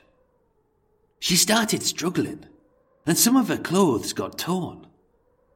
She sort of fell limp as I got hold of her. She sank to the ground and I think some of her clothes got caught around her neck in the struggle. I then pulled her onto the deck chair. I felt her pulse, but it wasn't beating. The last nine weeks of Ina's life are a bit of a mystery, but this is what we know. Without warning, on the 1st of January 1953, Ina vanished from 153 Warwick Road. Reported missing at Kensington Police Station, she was tracked down and returned home. But by the 2nd of February, she had disappeared. That was the last time her siblings saw her, and they stated that she had no reason to leave. Being depressed, single, and gripped by loneliness, Ina had eloped with 41 year old unemployed truck driver, ex convict, and married father of one, called Alexander Pomeroy Baker, whose four year old child Ina used to babysit for one pound a day. Although happily married to his wife of 16 years, with five kids and a house in nearby Pembroke Close, over that Christmas, Dorothy uncovered the affair. She booted her husband out, and Alex and Ina moved into a furnished flat at number 4 Oldham Road, not far from Ladbroke Grove. Ina was desperate for a return to the happy family life she had lost. But with spats frequent and money tight, their love nest was short lived. And two weeks later, Alex moved back in with his wife and kids. Over the next few weeks, Ina slept rough, whether by crashing on friends' floors, dossing in doorways, or huddling in the passageway of her former boyfriend's home. At the end of January, Ina was spotted in Holland Park by 40 year old Frank Ernest Collier, also known as Ron, an old friend and a criminal with five convictions for burglary, who Ina had confessed to Reverend Arthur Shaw that he was the real father of her daughter, Julianne. Shocked at how awful Ina looked, with matted hair, broken nails, and a dirty face, both being broke with nowhere to stay. They slept rough, lived off the proceeds of his crimes, and it is implied that Ina turned to prostitution. Valentine's Day 1953, in the all night milk bar in Notting Hill Gate, Ron and Ina were supping cups of tea when Ina's face flushed red. As across the counter, a small, bald, and bespectacled man stared at her. Visibly shaken, Ina said, I think he knows we're talking about him. He's a chap I had some trouble with. He, he gave me an unpleasant time. And yet, with Ron beside her, the man never spoke to her or approached her. One month later, Ron would identify the man in the all night milk bar as Reg Christie. On the 18th of February 1953, having demanded cash in exchange for the safe return of property that he had burgled from a house in Acton, Ron was arrested in Hyde Park and Ina fled. Being sought by the police and with Ron in Brixton prison, feeling unsafe as a single woman, Ina went back to Pembroke Place. And once again, Alex deserted his wife and five kids and ran away with Ina. From Sunday, the 22nd of February 1953, across the next 10 days, Ina and Alex stayed at the home of Ivor Elliott, a friend of Alex's at 35 Hetley Road, a road between Shepherd's Bush and Goldhawk Road. Having outstayed their welcome, on Monday, the 2nd of March, Ina revisited Reverend Arthur Shaw at the Hinde Street Methodist Church, W1, and asked for help but he turned her away. And although she still had Alex to protect her, once again, Ina was homeless, penniless, depressed, and pregnant.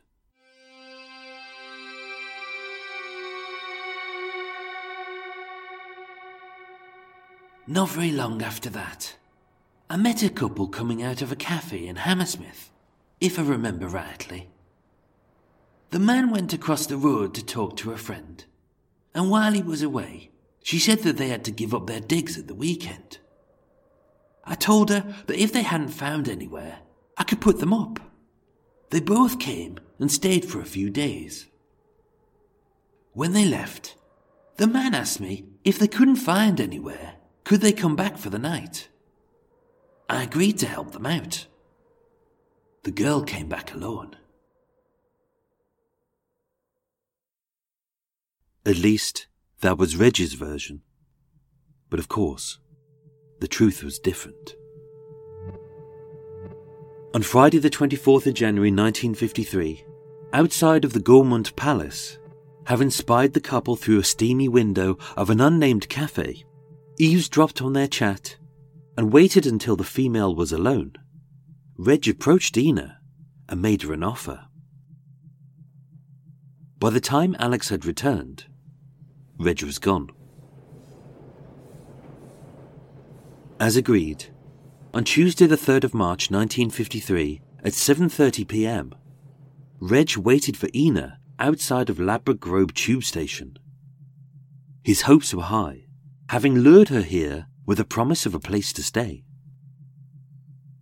But upon seeing that she was accompanied by Alex, his face turned to thunder as Reg bemoaned, I told you not to tell anyone about the flat. Not even your husband. I don't want lots of people making inquiries. Alex had scuppered Reggie's plan to get Ina alone. And being taller, younger, and fitter, he knew the burly man could easily overpower him. But being so close to his prize, and feeling intellectually superior to the 40 year old truck driver, Reg knew he needed to drive them apart, so he could have Ina to himself. Having mellowed, Reg gave the homeless couple a brief tour of 10 Rillington Place. It wasn't ideal. The flat smelled bad. The tenant was a stranger. Almost all of the doors were locked. It only had one bed, made out of an old pile of women's clothes and the 12 shillings and 9 pence a week rent was too pricey. But being a good Samaritan, Reg offered them a place to stay for a few nights. Alex was unsure. He didn't like Reg. He didn't trust Reg, and the feeling was mutual.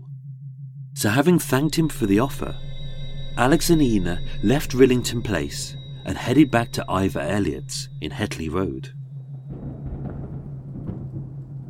With the rain heavy, the streets dark, and the icy wind cold, they arrived back hoping to dry off by the fire, nab a bite to eat, and nod off together on the sofa. But with Ivor, not wanting to be rudely awakened at the midnight hour again, with the door bolted shut, the couple were locked out. They had two choices sleep rough on the cold street, or head back to the warmth of Rillington Place.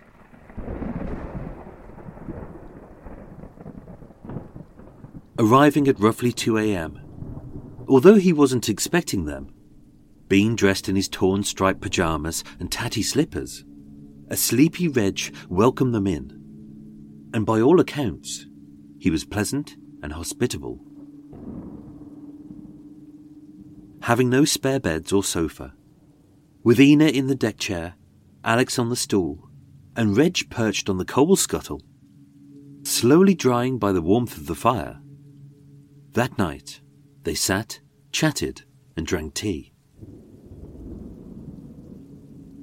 And there they stayed for three nights as guests of Reg Christie.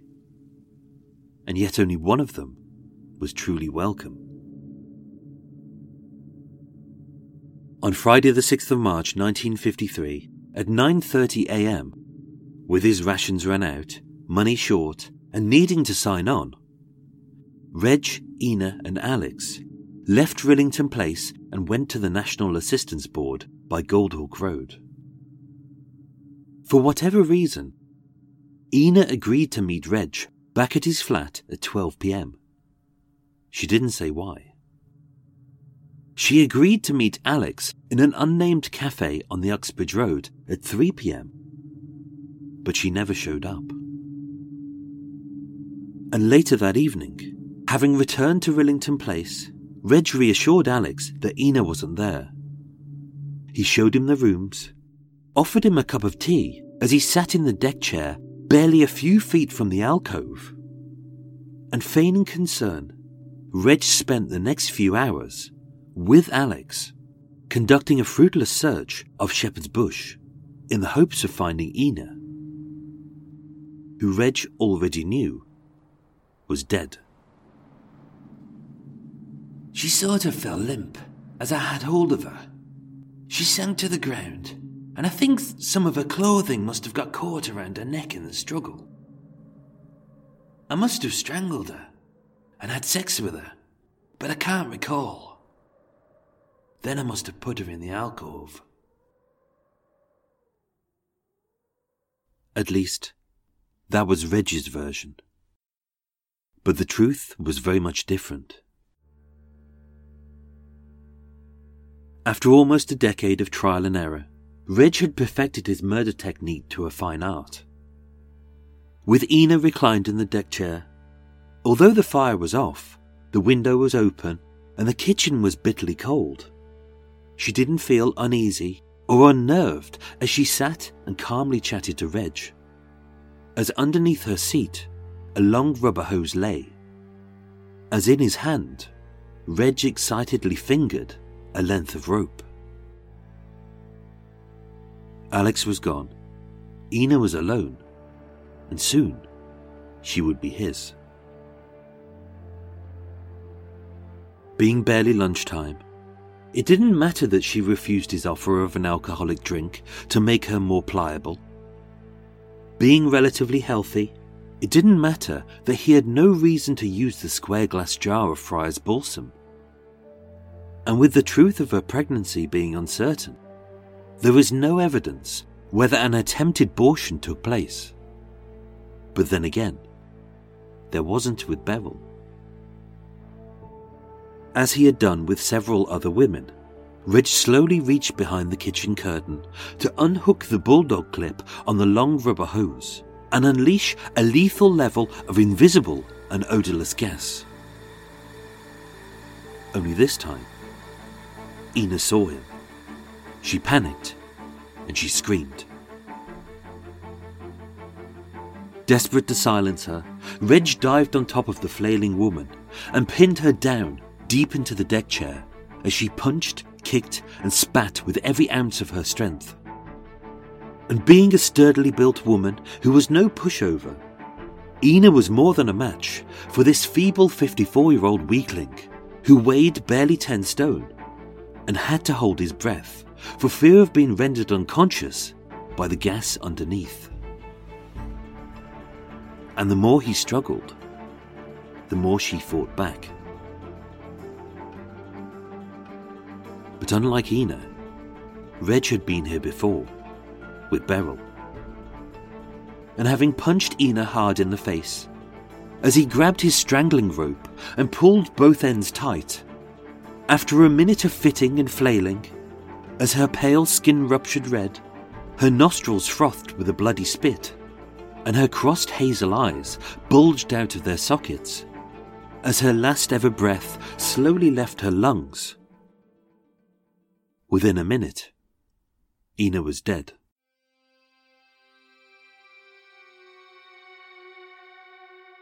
He stripped her, raped her, tied her ankles and her hands, and dragged her semi clad corpse into the dark, cramped alcove. Dressed in only a blue bra and pink suspenders, and with no space to lie down, sitting her upright, on her knees, and with her back to the wooden door, he tied her bra around a ceiling hook, so strangely, it looked as if she was praying.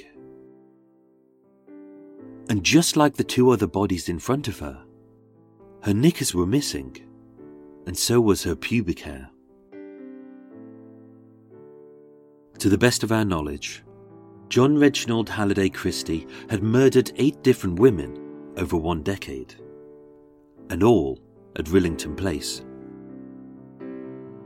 By Thursday, the 19th of March 1953, with a trunk full of dead women's clothes, two bodies buried in the back garden, one rotting under the floorboards, three festering in an alcove, an unholy smell emanating from the drains, a thigh bone holding up the garden fence, a decapitated skull in Kensington mortuary, and several personal items belonging to his victims having been casually tossed out with the rubbish, along with a small metal tin of Lewis and Burrows Gee's Linctus pastils. Although Reg could have, he didn't dispose of the bodies or destroy any evidence. Instead, having nailed the alcove door shut, crudely wallpapered over the cracks, and sold anything of any value at the local pawn shops. Being two months behind with his rent and practically penniless, dressed in a fawn raincoat and a brown trilby hat. He rented out his flat, packed up his brown suitcase, and with Judy on her lead, Reg Christie disappeared into the night, never to return to 10 Rillington Place.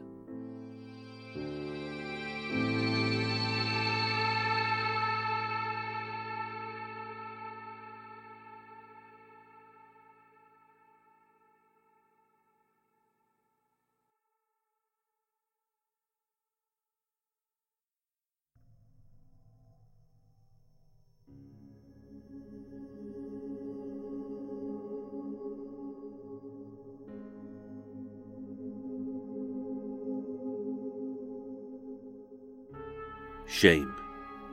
An emotionally driven outcome of our own sense of failure.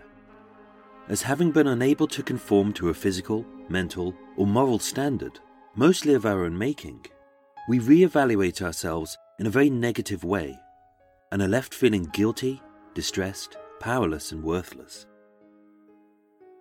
Shame can be a powerful motivator. It can guide us to greatness, wealth, power, and success as the raw emotion we originally felt returns, causing our hearts to pump, muscles to tense, and nerves to tingle even decades later.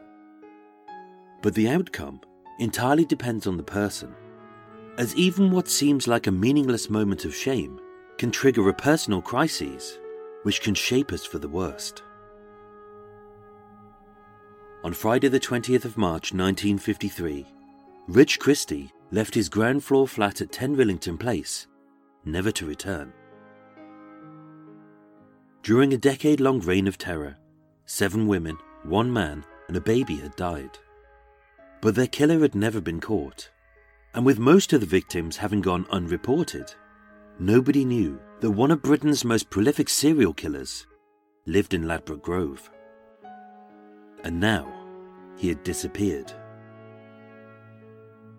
Some of what follows is based on the killer's own memories and perspective, so what part of this story is true is up to you. My name is Michael. I am your tour guide. This is Murder Mile, and I present to you part 10 of the full, true, and untold story of the other side of 10 Rillington Place. Today, I'm standing on the T junction of King's Cross Road and Calthorpe Street, WC1, one mile south of the Regent's Canal, where the body of Sebastiano Magnanini was dumped. Parts of Paula Fields were found, and the mortuary where Glyndwr Michael was reborn as a war hero. To my right is the Mount Pleasant sorting office. And that's it. There's a flat, a shop, a pub, but no people. No one comes here. It's dead. Even the postal sorting depot is being demolished as they turn it into, yes, you've already guessed it, posh flats for overpaid tosspots. Who won't stay here, but are willing to fork out four grand a month so they've got somewhere to dump their dirty pants, hide their hummus, quaff quinoa, shag their secretary, and all as a tax write off. How romantic. Anticipating this rejuvenation, at number 1 Calthorpe Street, they've built the Crowne Plaza, a four star hotel with restaurants, a gym, a spa, and a swimming pool. Ooh. With tourists on the inside and homeless on the outside, the only people in this area are either hobos or hoity toity, vagrants or Volvo owners, tramps or fans of taramasalata, or drifters and dullards who only live for the latest dross on Netflix. Ugh. Before its demolition, on this site stood Rowton House. Built in 1892, Rowton House was one of five lodging houses in London, built by Lord Rowton, which provided a bed, warmth, and food for London's low paid workers and its down and outs. Being six stories high in a stark Victorian style, with bright red bricks and sharp turrets, it looked more like an asylum than a hostel but with 678 beds at a cost of just one shilling a night. For many men, it beats sleeping on the streets. And yet, it was here that a bald, bespectacled little man, in a brown trilby hat and a fawn raincoat, would spend his final days of freedom.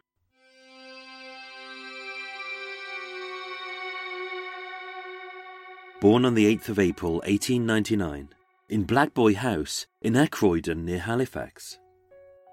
John Reginald Halliday Christie, nicknamed Reggie, was the second youngest of seven children.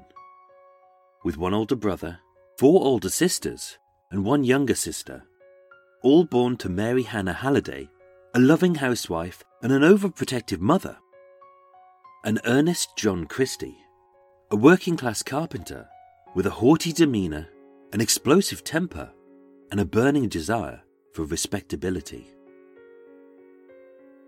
Therefore, it's ironic that as much as Reg claimed to despise his father, he would spend most of his life trying to emulate him, and when shamed by his own sense of failure, Reg would lie. As an officious man with a senior role in the Methodist Church, the Conservative Association, and later the town council. As the only person in the factory trained in first aid, Ernest was nicknamed Dr. Christie, a name he loved, as it alluded to him being a man of higher status in a middle class profession. But to his son, Reg knew he had a lot to live up to. Unlike Ernest, Reg was small, skinny, and slight. A shy boy with pale ginger hair and a limp handshake, and even being adored by his mother and protected by his sisters, he would become quiet, withdrawn, and suppress his anger. As being beaten for even the smallest of reasons, he hid in his father's shadow and lived in fear of his wrath. In fact, the only time that they spoke was while gardening. A hobby they both loved, giving Reg a rare moment of peace with his father, which he would cherish. In 1910, aged 11, as a good student who never got into trouble, kept to himself, and excelled at maths, Reg won a scholarship to Halifax Secondary School. Being bright but timid, just like his father, Reg threw himself into extracurricular activities, like singing in the All Souls Church choir and rising to the lofty position of King Scout and Assistant Scout leader in the church's troop.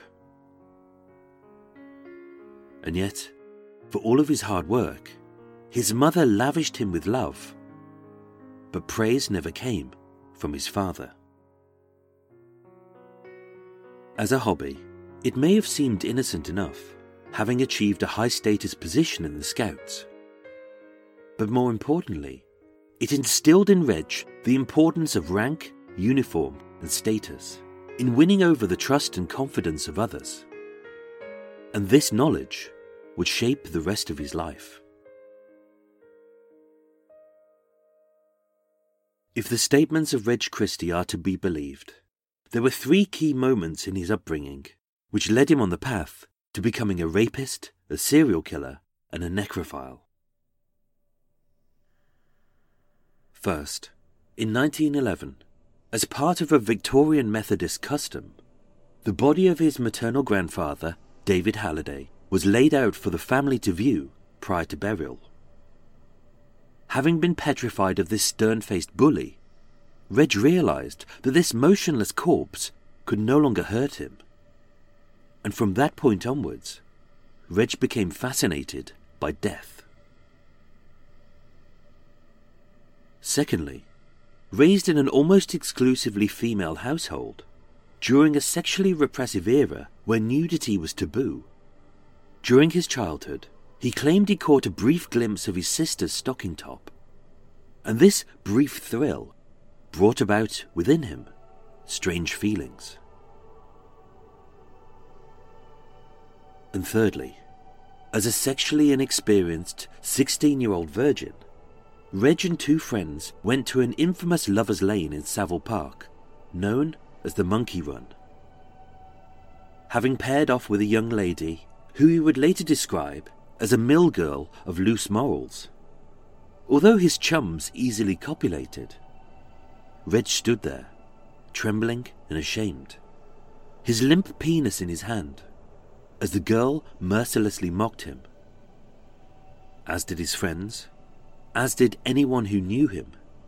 As, at least in his eyes, across his hometown, his failure was marked with a chorus of kids chanting, Reggie Nocock, and Can't Get It Up Christie. Reg wouldn't lose his virginity for at least another year, and for the rest of his life, he would fear sexual failure, hate morally loose women, and bottled up inside him would remain this shame.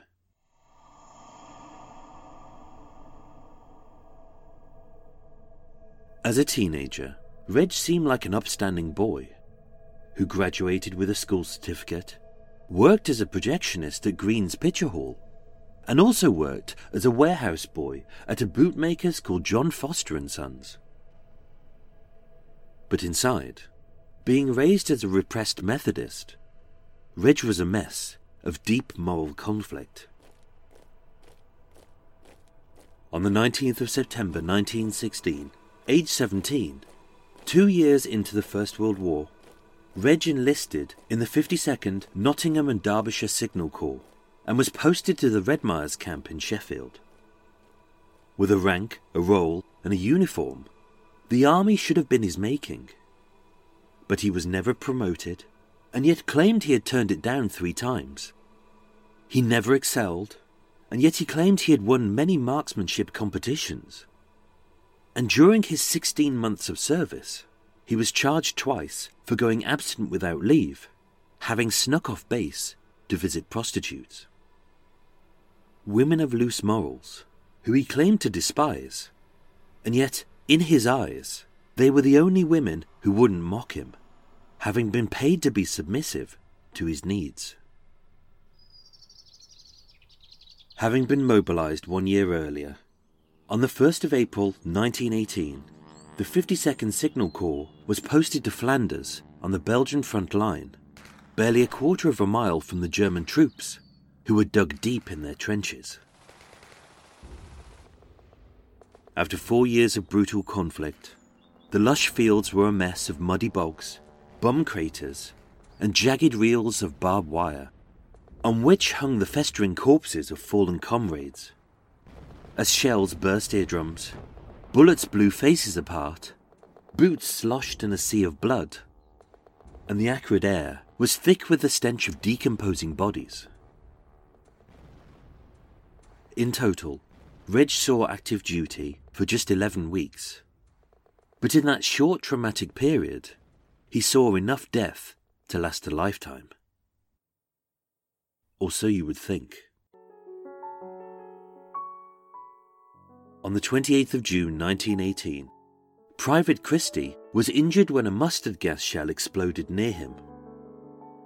Having knocked him unconscious, plumes of the lethal chemical weapon swirled about him, choking him to death, as if, lying there, helpless and vulnerable, an overpowering force had gripped his throat. Having miraculously survived, when Reg awoke, the gas would render him blind for five months, mute for three and a half years, and although hospitalized for 32 days, his voice was never the same. For his injuries, Private Christie was granted a weekly disability allowance of eight shillings, and for his bravery, he was awarded the British War and Victory Medal. At least, that was the story that he told. In truth, his medical notes confirm he had no blisters on his skin, lungs, or throat. He was never treated for an eye injury, and that, having been diagnosed with functional aphonia, an injury caused not by gas inhalation, but by fright, there was no known medical reason why his voice remained as a soft whisper. And yet, his injury proved invaluable to elicit sympathy from women and to aid his story as an injured war hero. On the 22nd of October 1919, Private John Christie was demobilized from the army. That day, he lost his role, his rank, his uniform, and his wage. And with no skills, a small disability allowance, and an insatiable thirst for sex workers, Reg started work at Sutcliffe's woolen mill in Halifax began dating Ethel Simpson, and on the 10th of May 1920, in Halifax Registry Office, she became Mrs. Ethel Christie. During those first few years of married life, Reg was shamed by three incidents, all of his own undoing. First, only able to become aroused by sexually submissive prostitutes, he failed to get Ethel pregnant. Second, being regularly unemployed and convicted twice for theft, he failed to provide as a husband. And third, having failed to live up to his father's high morals, he was disowned by his family. Feeling deeply ashamed, Reg left his hometown of Halifax, moved to London, and abandoned Ethel for nine years. But his new life in the big city would start badly and would descend deeper into despair and debauchery. In 1924, just one year later, while cycling in the West End, Reg was hit by a taxi, knocked unconscious, and suffered minor injuries to his right shoulder, left knee, and head. That same year, being unemployed, homeless, broke, and hopelessly addicted to sex, Reg was found guilty of two counts of theft, having stolen a bicycle, money, and cigarettes, and was sentenced to a further nine months hard labour. For the next eight years, he tried to go straight. But being unskilled, he drifted between jobs, until once again he was sent back to prison. But this time, his personality had taken a darker turn. On the 1st of May 1929, after six months of cohabiting with Maud Cole in her ground floor flat at number 6 Almeric Road in Battersea, South London, being fed up with Reg leeching off her, Maud asked him to leave as she and her son sat eating a meal of fish and chips at the kitchen table. Silently, Reg got up, as if to leave. But having swiped her son's cricket bat, he smacked her hard across the back of the head. Everything went black. Blood poured from the gaping wound, and Christie forced his fingers into her throat as she screamed, Don't let him get me! He's trying to murder me! Maud survived the attack, needing only five stitches. Two weeks later, Reg was tried at Southwestern Magistrates Court, and having claimed that this vicious and unprovoked assault was an accident, the magistrate branded him a liar and a coward, and Reg Christie was sentenced to six months hard labour in Wandsworth Prison. In November 1933, a priest convinced Christie to break his self destructive cycle and to turn over a new leaf. Convinced that the only good thing in his life was his wife, Reg asked Ethel to take him back. And with her affair to Vaughan Brindley over, and faced with the shame of divorce, they gave their marriage one last go. And so, in December 1938, the Christies moved into the ground floor flat at 10 Rillington Place.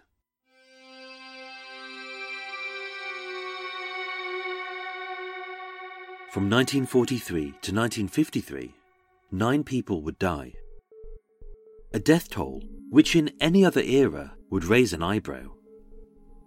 But having occurred during the London Blitz and the post war chaos, as he preyed on the homeless, the penniless, the sick, the poor, and the pregnant, for a whole decade, a serial killer walked the streets of London, murdering with impunity. And although, on the outside, he exuded the arrogance of a man who was getting away with murder, on the inside, having been raised as morally decent, his ailing body was riddled with shame. Between 1937 and 1952, Reg Christie made 174 visits to the surgery of Dr. Matthew Odess in Colville Square, being plagued with fibrositis, diarrhea, headaches, and piles. And although, as a hypochondriac who craved sympathy through exaggerated and imaginary illnesses, and visited his doctor at least once a month for those 15 years, his pattern of sickness has an eerie regularity. From February to August 1949, six years after the murders of Ruth Fuerst and Muriel Eady, being in regular work and good health, Reg made no visits to Dr. Odess. That September, having been told that his attractive 20 year old co tenant, Beryl Evans, was pregnant, his nervous diarrhea returned. On the 19th of November 1949, ten days after Beryl and Geraldine's murder and the disposal of their bodies, Reg returned to Dr. Odess complaining of fibrositis in the left lumbar muscles of his back. At his trial, Dr. Odess stated it was caused not by stress, but by physical strain, having lifted something heavy. From January to March 1950, across the trial and the execution of Timothy Evans, having complained of violent headaches and coincidentally memory loss, Reg was signed off work with depression. Two months later, Reg was fit, well, and didn't return to Dr. Odess for almost a year. And then, in the eight months prior to Ethel's death and his last killing spree, he would visit Dr. Odess 32 times. Very little makes sense in the final year of Reg Christie. In April 1950, he asked to be rehoused owing to ill health, even though there were two bodies buried in his back garden. In May 1951, he took out a life insurance policy on himself and his wife. But there would be no payout if she was missing or murdered. And on the 6th of December 1952, days before her death, Reg quit a well paying job at British Road Services for no reason and with no disability allowance or savings. He stopped his only regular income. Being broke, on the 17th of December, he sold her 22 carat gold ring and gold wristwatch at Barnett Pressman's Jewellers in Shepherd's Bush. On the 8th of January 1953, he sold most of his furniture to Robert J. Hookway for £12. On the 27th of January, he emptied Ethel's bank account of £10, 15 shillings and sixpence, having falsified her signature.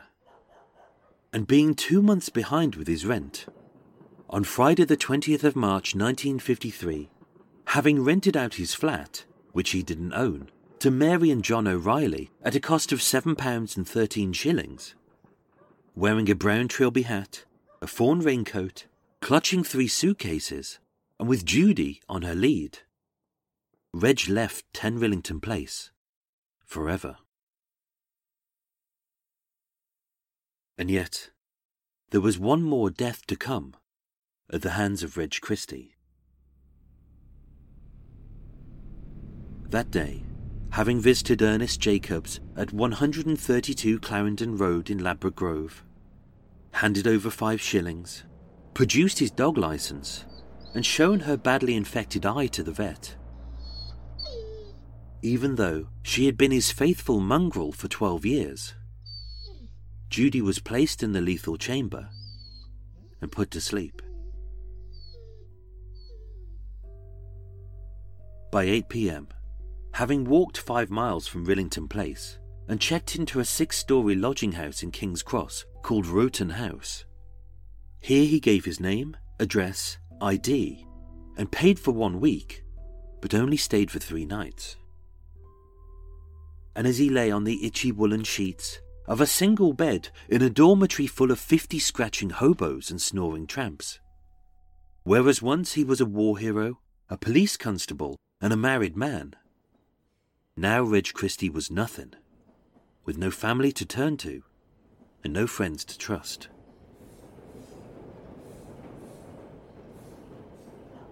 Mary and John Riley had a sleepless first night in their ground floor flat at 10 Rillington Place, as the trains thundered by and the lice scuttled along the walls. But what kept them awake was the smell, and having cleaned thoroughly and opened all of the windows, still a fetid rotten stench lingered in the flat.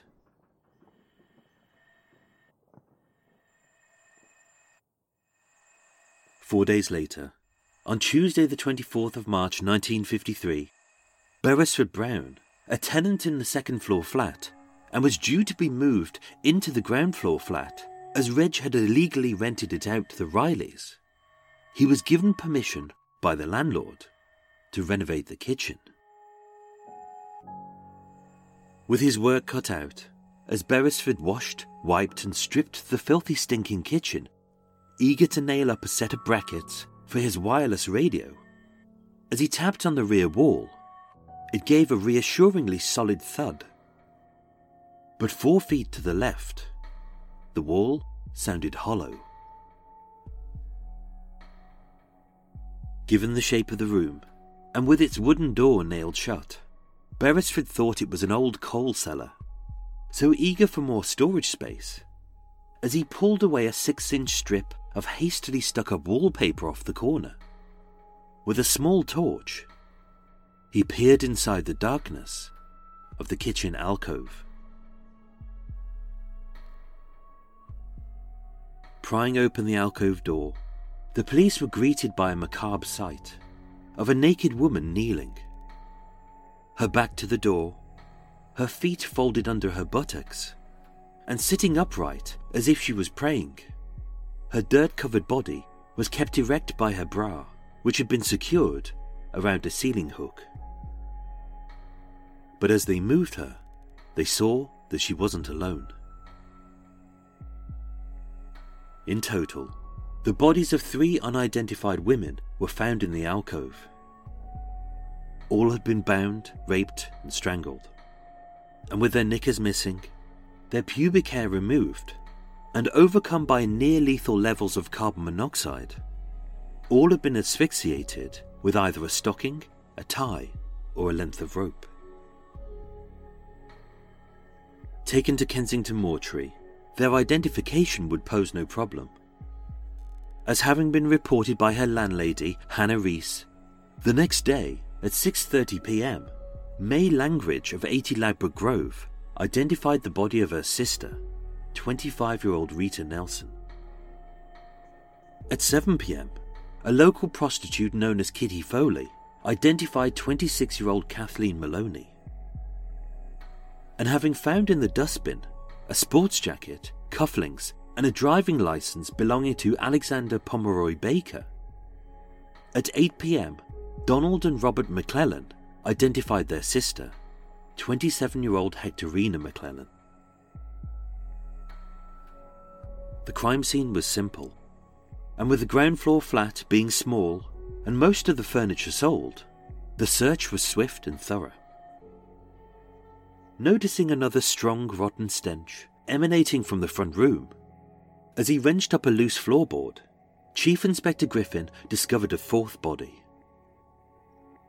With her wedding ring missing, her bank account empty, and all of the neighbours stating that she was either in Sheffield, Brighton, Northampton, or Reading. At 4:30 p.m. that same day, Henry Waddington identified the body under the floorboards as that of his sister, 54-year-old Ethel Christie. And yet, 10 Rillington Place still had more secrets to reveal. Two days later, when police lifted up an old metal dustbin in the rear corner of the garden, the bottom fell away, and out fell fragments of burnt and broken bones. Digging two feet deep, they found the skeletal remains of two unidentified females but having been buried almost a decade ago, with no facial features, fingerprints, or ID, and with one skull missing, and the other smashed into 92 pieces, a positive identification would be next to impossible. Except, with the second skeleton matching a missing persons report dated the 4th of November 1944 and the severed second and third vertebrae matching a skull found in a bombed out house at 133 St Mark's Road. The body was positively ID'd as 32 year old Muriel Eady. And having painstakingly reconstructed the badly smashed skull and spotted an unusual metal crown in her upper right molar, having identified this as the work of an Austrian dentist called Dr. Heinrich Blask, a surgery he had performed 23 years earlier. The first skeleton was positively identified as 21 year old Austrian refugee Ruth Fuerst. And yet, 10 Rillington Place still had even more secrets to reveal. As the police searched a rubbish pile in the garden, Amongst the burnt papers and charred clothes, they spied a small metal box of Lewis and Burrows Gieslinter's pastels. Every lozenge had been eaten, and the box was empty, except for four matted clumps of pubic hair. Having exhumed her corpse in Gunnersbury Cemetery, the pubic hair didn't match Beryl Evans. Having checked her body in Kensington Mortuary, the pubic hair didn't match Ethel Christie. And although three of the matted clumps matched Rita Nelson, Kathleen Maloney, and Hectorina Maclennan, a fourth clump of pubic hair was never identified. The grisly murders at 10 Rillington Place were front page news. The name on everyone's lips was John Reginald Halliday Christie, and his photo adorned every paper, emblazoned with the words, Will the killer strike again? As Britain was gripped with the terror that a sadistic serial killer was on the run. Only, he wasn't exactly on the run. On Tuesday, the 31st of March 1953, at 9:10 a.m., Police Constable Thomas Ledger was patrolling the south bank of the River Thames, just shy of Putney Bridge, when he noticed a dishevelled man in a crumpled fawn raincoat leaning over the embankment wall as he idly watched a river barge being loaded. Growing suspicious that the unkempt man was a vagrant, P.C. Ledger questioned him. What are you doing here?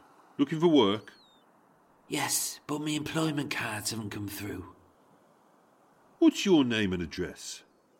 John Waddington, 35 Westbourne Gardens. Have you anything to prove your identity? No, nothing at all. Not believing the man's story, P.C. Ledger demanded, Remove your hat. Which the man dutifully did. And being five foot eight inches tall, 54 years old, with a very recognizable bald head, thick lensed spectacles, and false teeth which slipped. P.C. Ledger stated, You're Christie. Reg nodded. P.C. Ledger said, You better come with me. And that was that. At 10:45 a.m. on the 31st of March 1953 at Putney Police Station, Detective Inspector Kelly charged Reg Christie with murder. And it was then, when prompted by overwhelming evidence, that he gave the bulk of his statements. Of the few items he had on his person was his marriage certificate and a photo of his wife. Having been declared sane and confessed to the murder of Beryl Evans, but not Geraldine Evans, the trial of John Reginald Halliday Christie began on Monday, the 22nd of June 1953, in Court 1 of the Old Bailey. Tried on a specimen charge for the murder of Ethel Christie. When asked how he pleaded, Reg replied, Not guilty. And although he remained calm throughout, his memory of the murders was patchy. At the end of the four day trial, on Thursday, the 25th of June 1953, having deliberated for just one hour and 20 minutes, the jury returned and unanimously found John Reginald Halliday Christie guilty. Transferred to Pentonville Prison to await his execution. Although his grey prison fatigues were the only uniform in his life that he despised wearing, he adored the notoriety of being an infamous serial killer.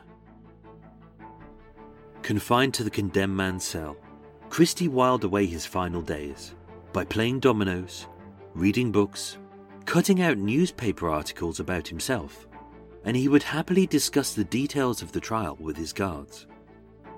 Comparing himself to infamous murderers like John George Haigh, and relishing the fact that tabloid newspaper, the Sunday Pictorial, offered him £27,000 for his life story. Although he was described as neat, friendly, and quiet, an unassuming little man who spoke fondly of his wife. Doctors concluded that he was a conceited egocentric with no remorse for any of his victims. And as witnessed by prison officer Joseph Hornsby, he was a deluded sexual predator. As when Officer Hornsby guided the prisoner to the toilet to urinate, Reg Christie turned to the prison guard, held his exposed penis in his hand, and said, The ladies love this.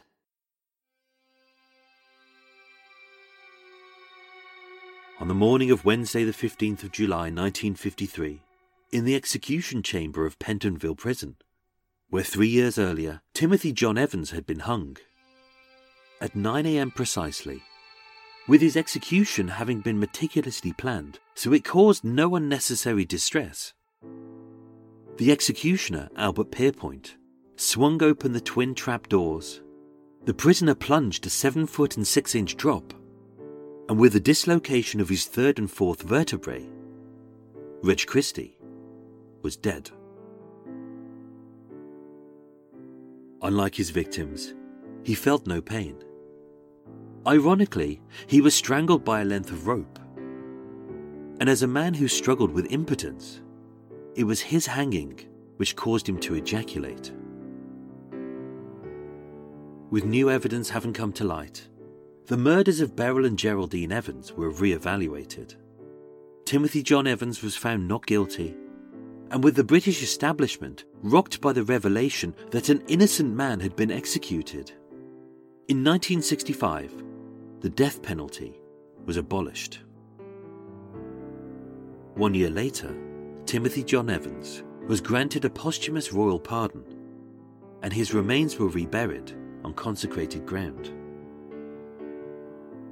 The body of John Reginald Halliday Christie remains, to this day, buried within the walls of Pentonville Prison.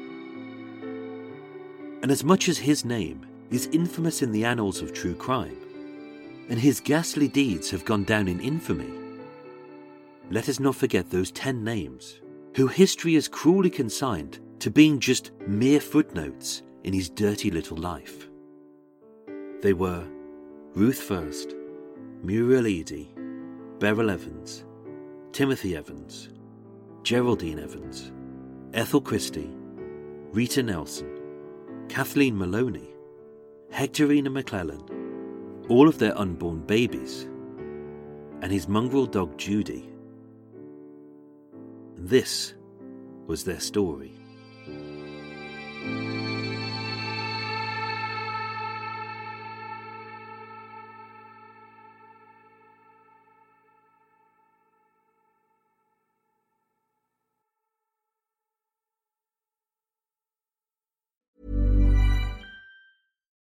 Would you like to look five years younger? In a clinical study, people that had volume added with Juvederm Voluma XC in the cheeks perceived themselves as looking five years younger at six months after treatment. Look younger, feel like you. Add volume for lift and contour in the cheeks with Juvederm Voluma XC. Reverse signs of aging by adding volume to smooth laugh lines with Juvederm Vollure XC. For important safety information and to find a licensed specialist, visit juvederm.com. That's J U V E D E R M.com. Not for people with severe allergic reactions, allergies to lidocaine, or the proteins used in Juvederm. Common side effects include injection site redness, swelling, pain, tenderness, firmness, lumps, bumps, bruising, discoloration, or itching. There's a risk of unintentional injection into a blood vessel, which can cause vision abnormalities, blindness, stroke, temporary scabs, or scarring. Talk to a licensed specialist to find out if it's right for you. Even when we're on a budget, we still deserve nice things. Quince is a place to scoop up stunning high end goods for 50 to 80% less than similar brands. They have buttery soft cashmere sweaters starting at $50, luxurious Italian leather bags, and so much more. Plus, Quince only works with factories that use safe, ethical, and responsible manufacturing. Get the high-end goods you'll love without the high price tag with Quince. Go to quince.com/style for free shipping and 365-day returns.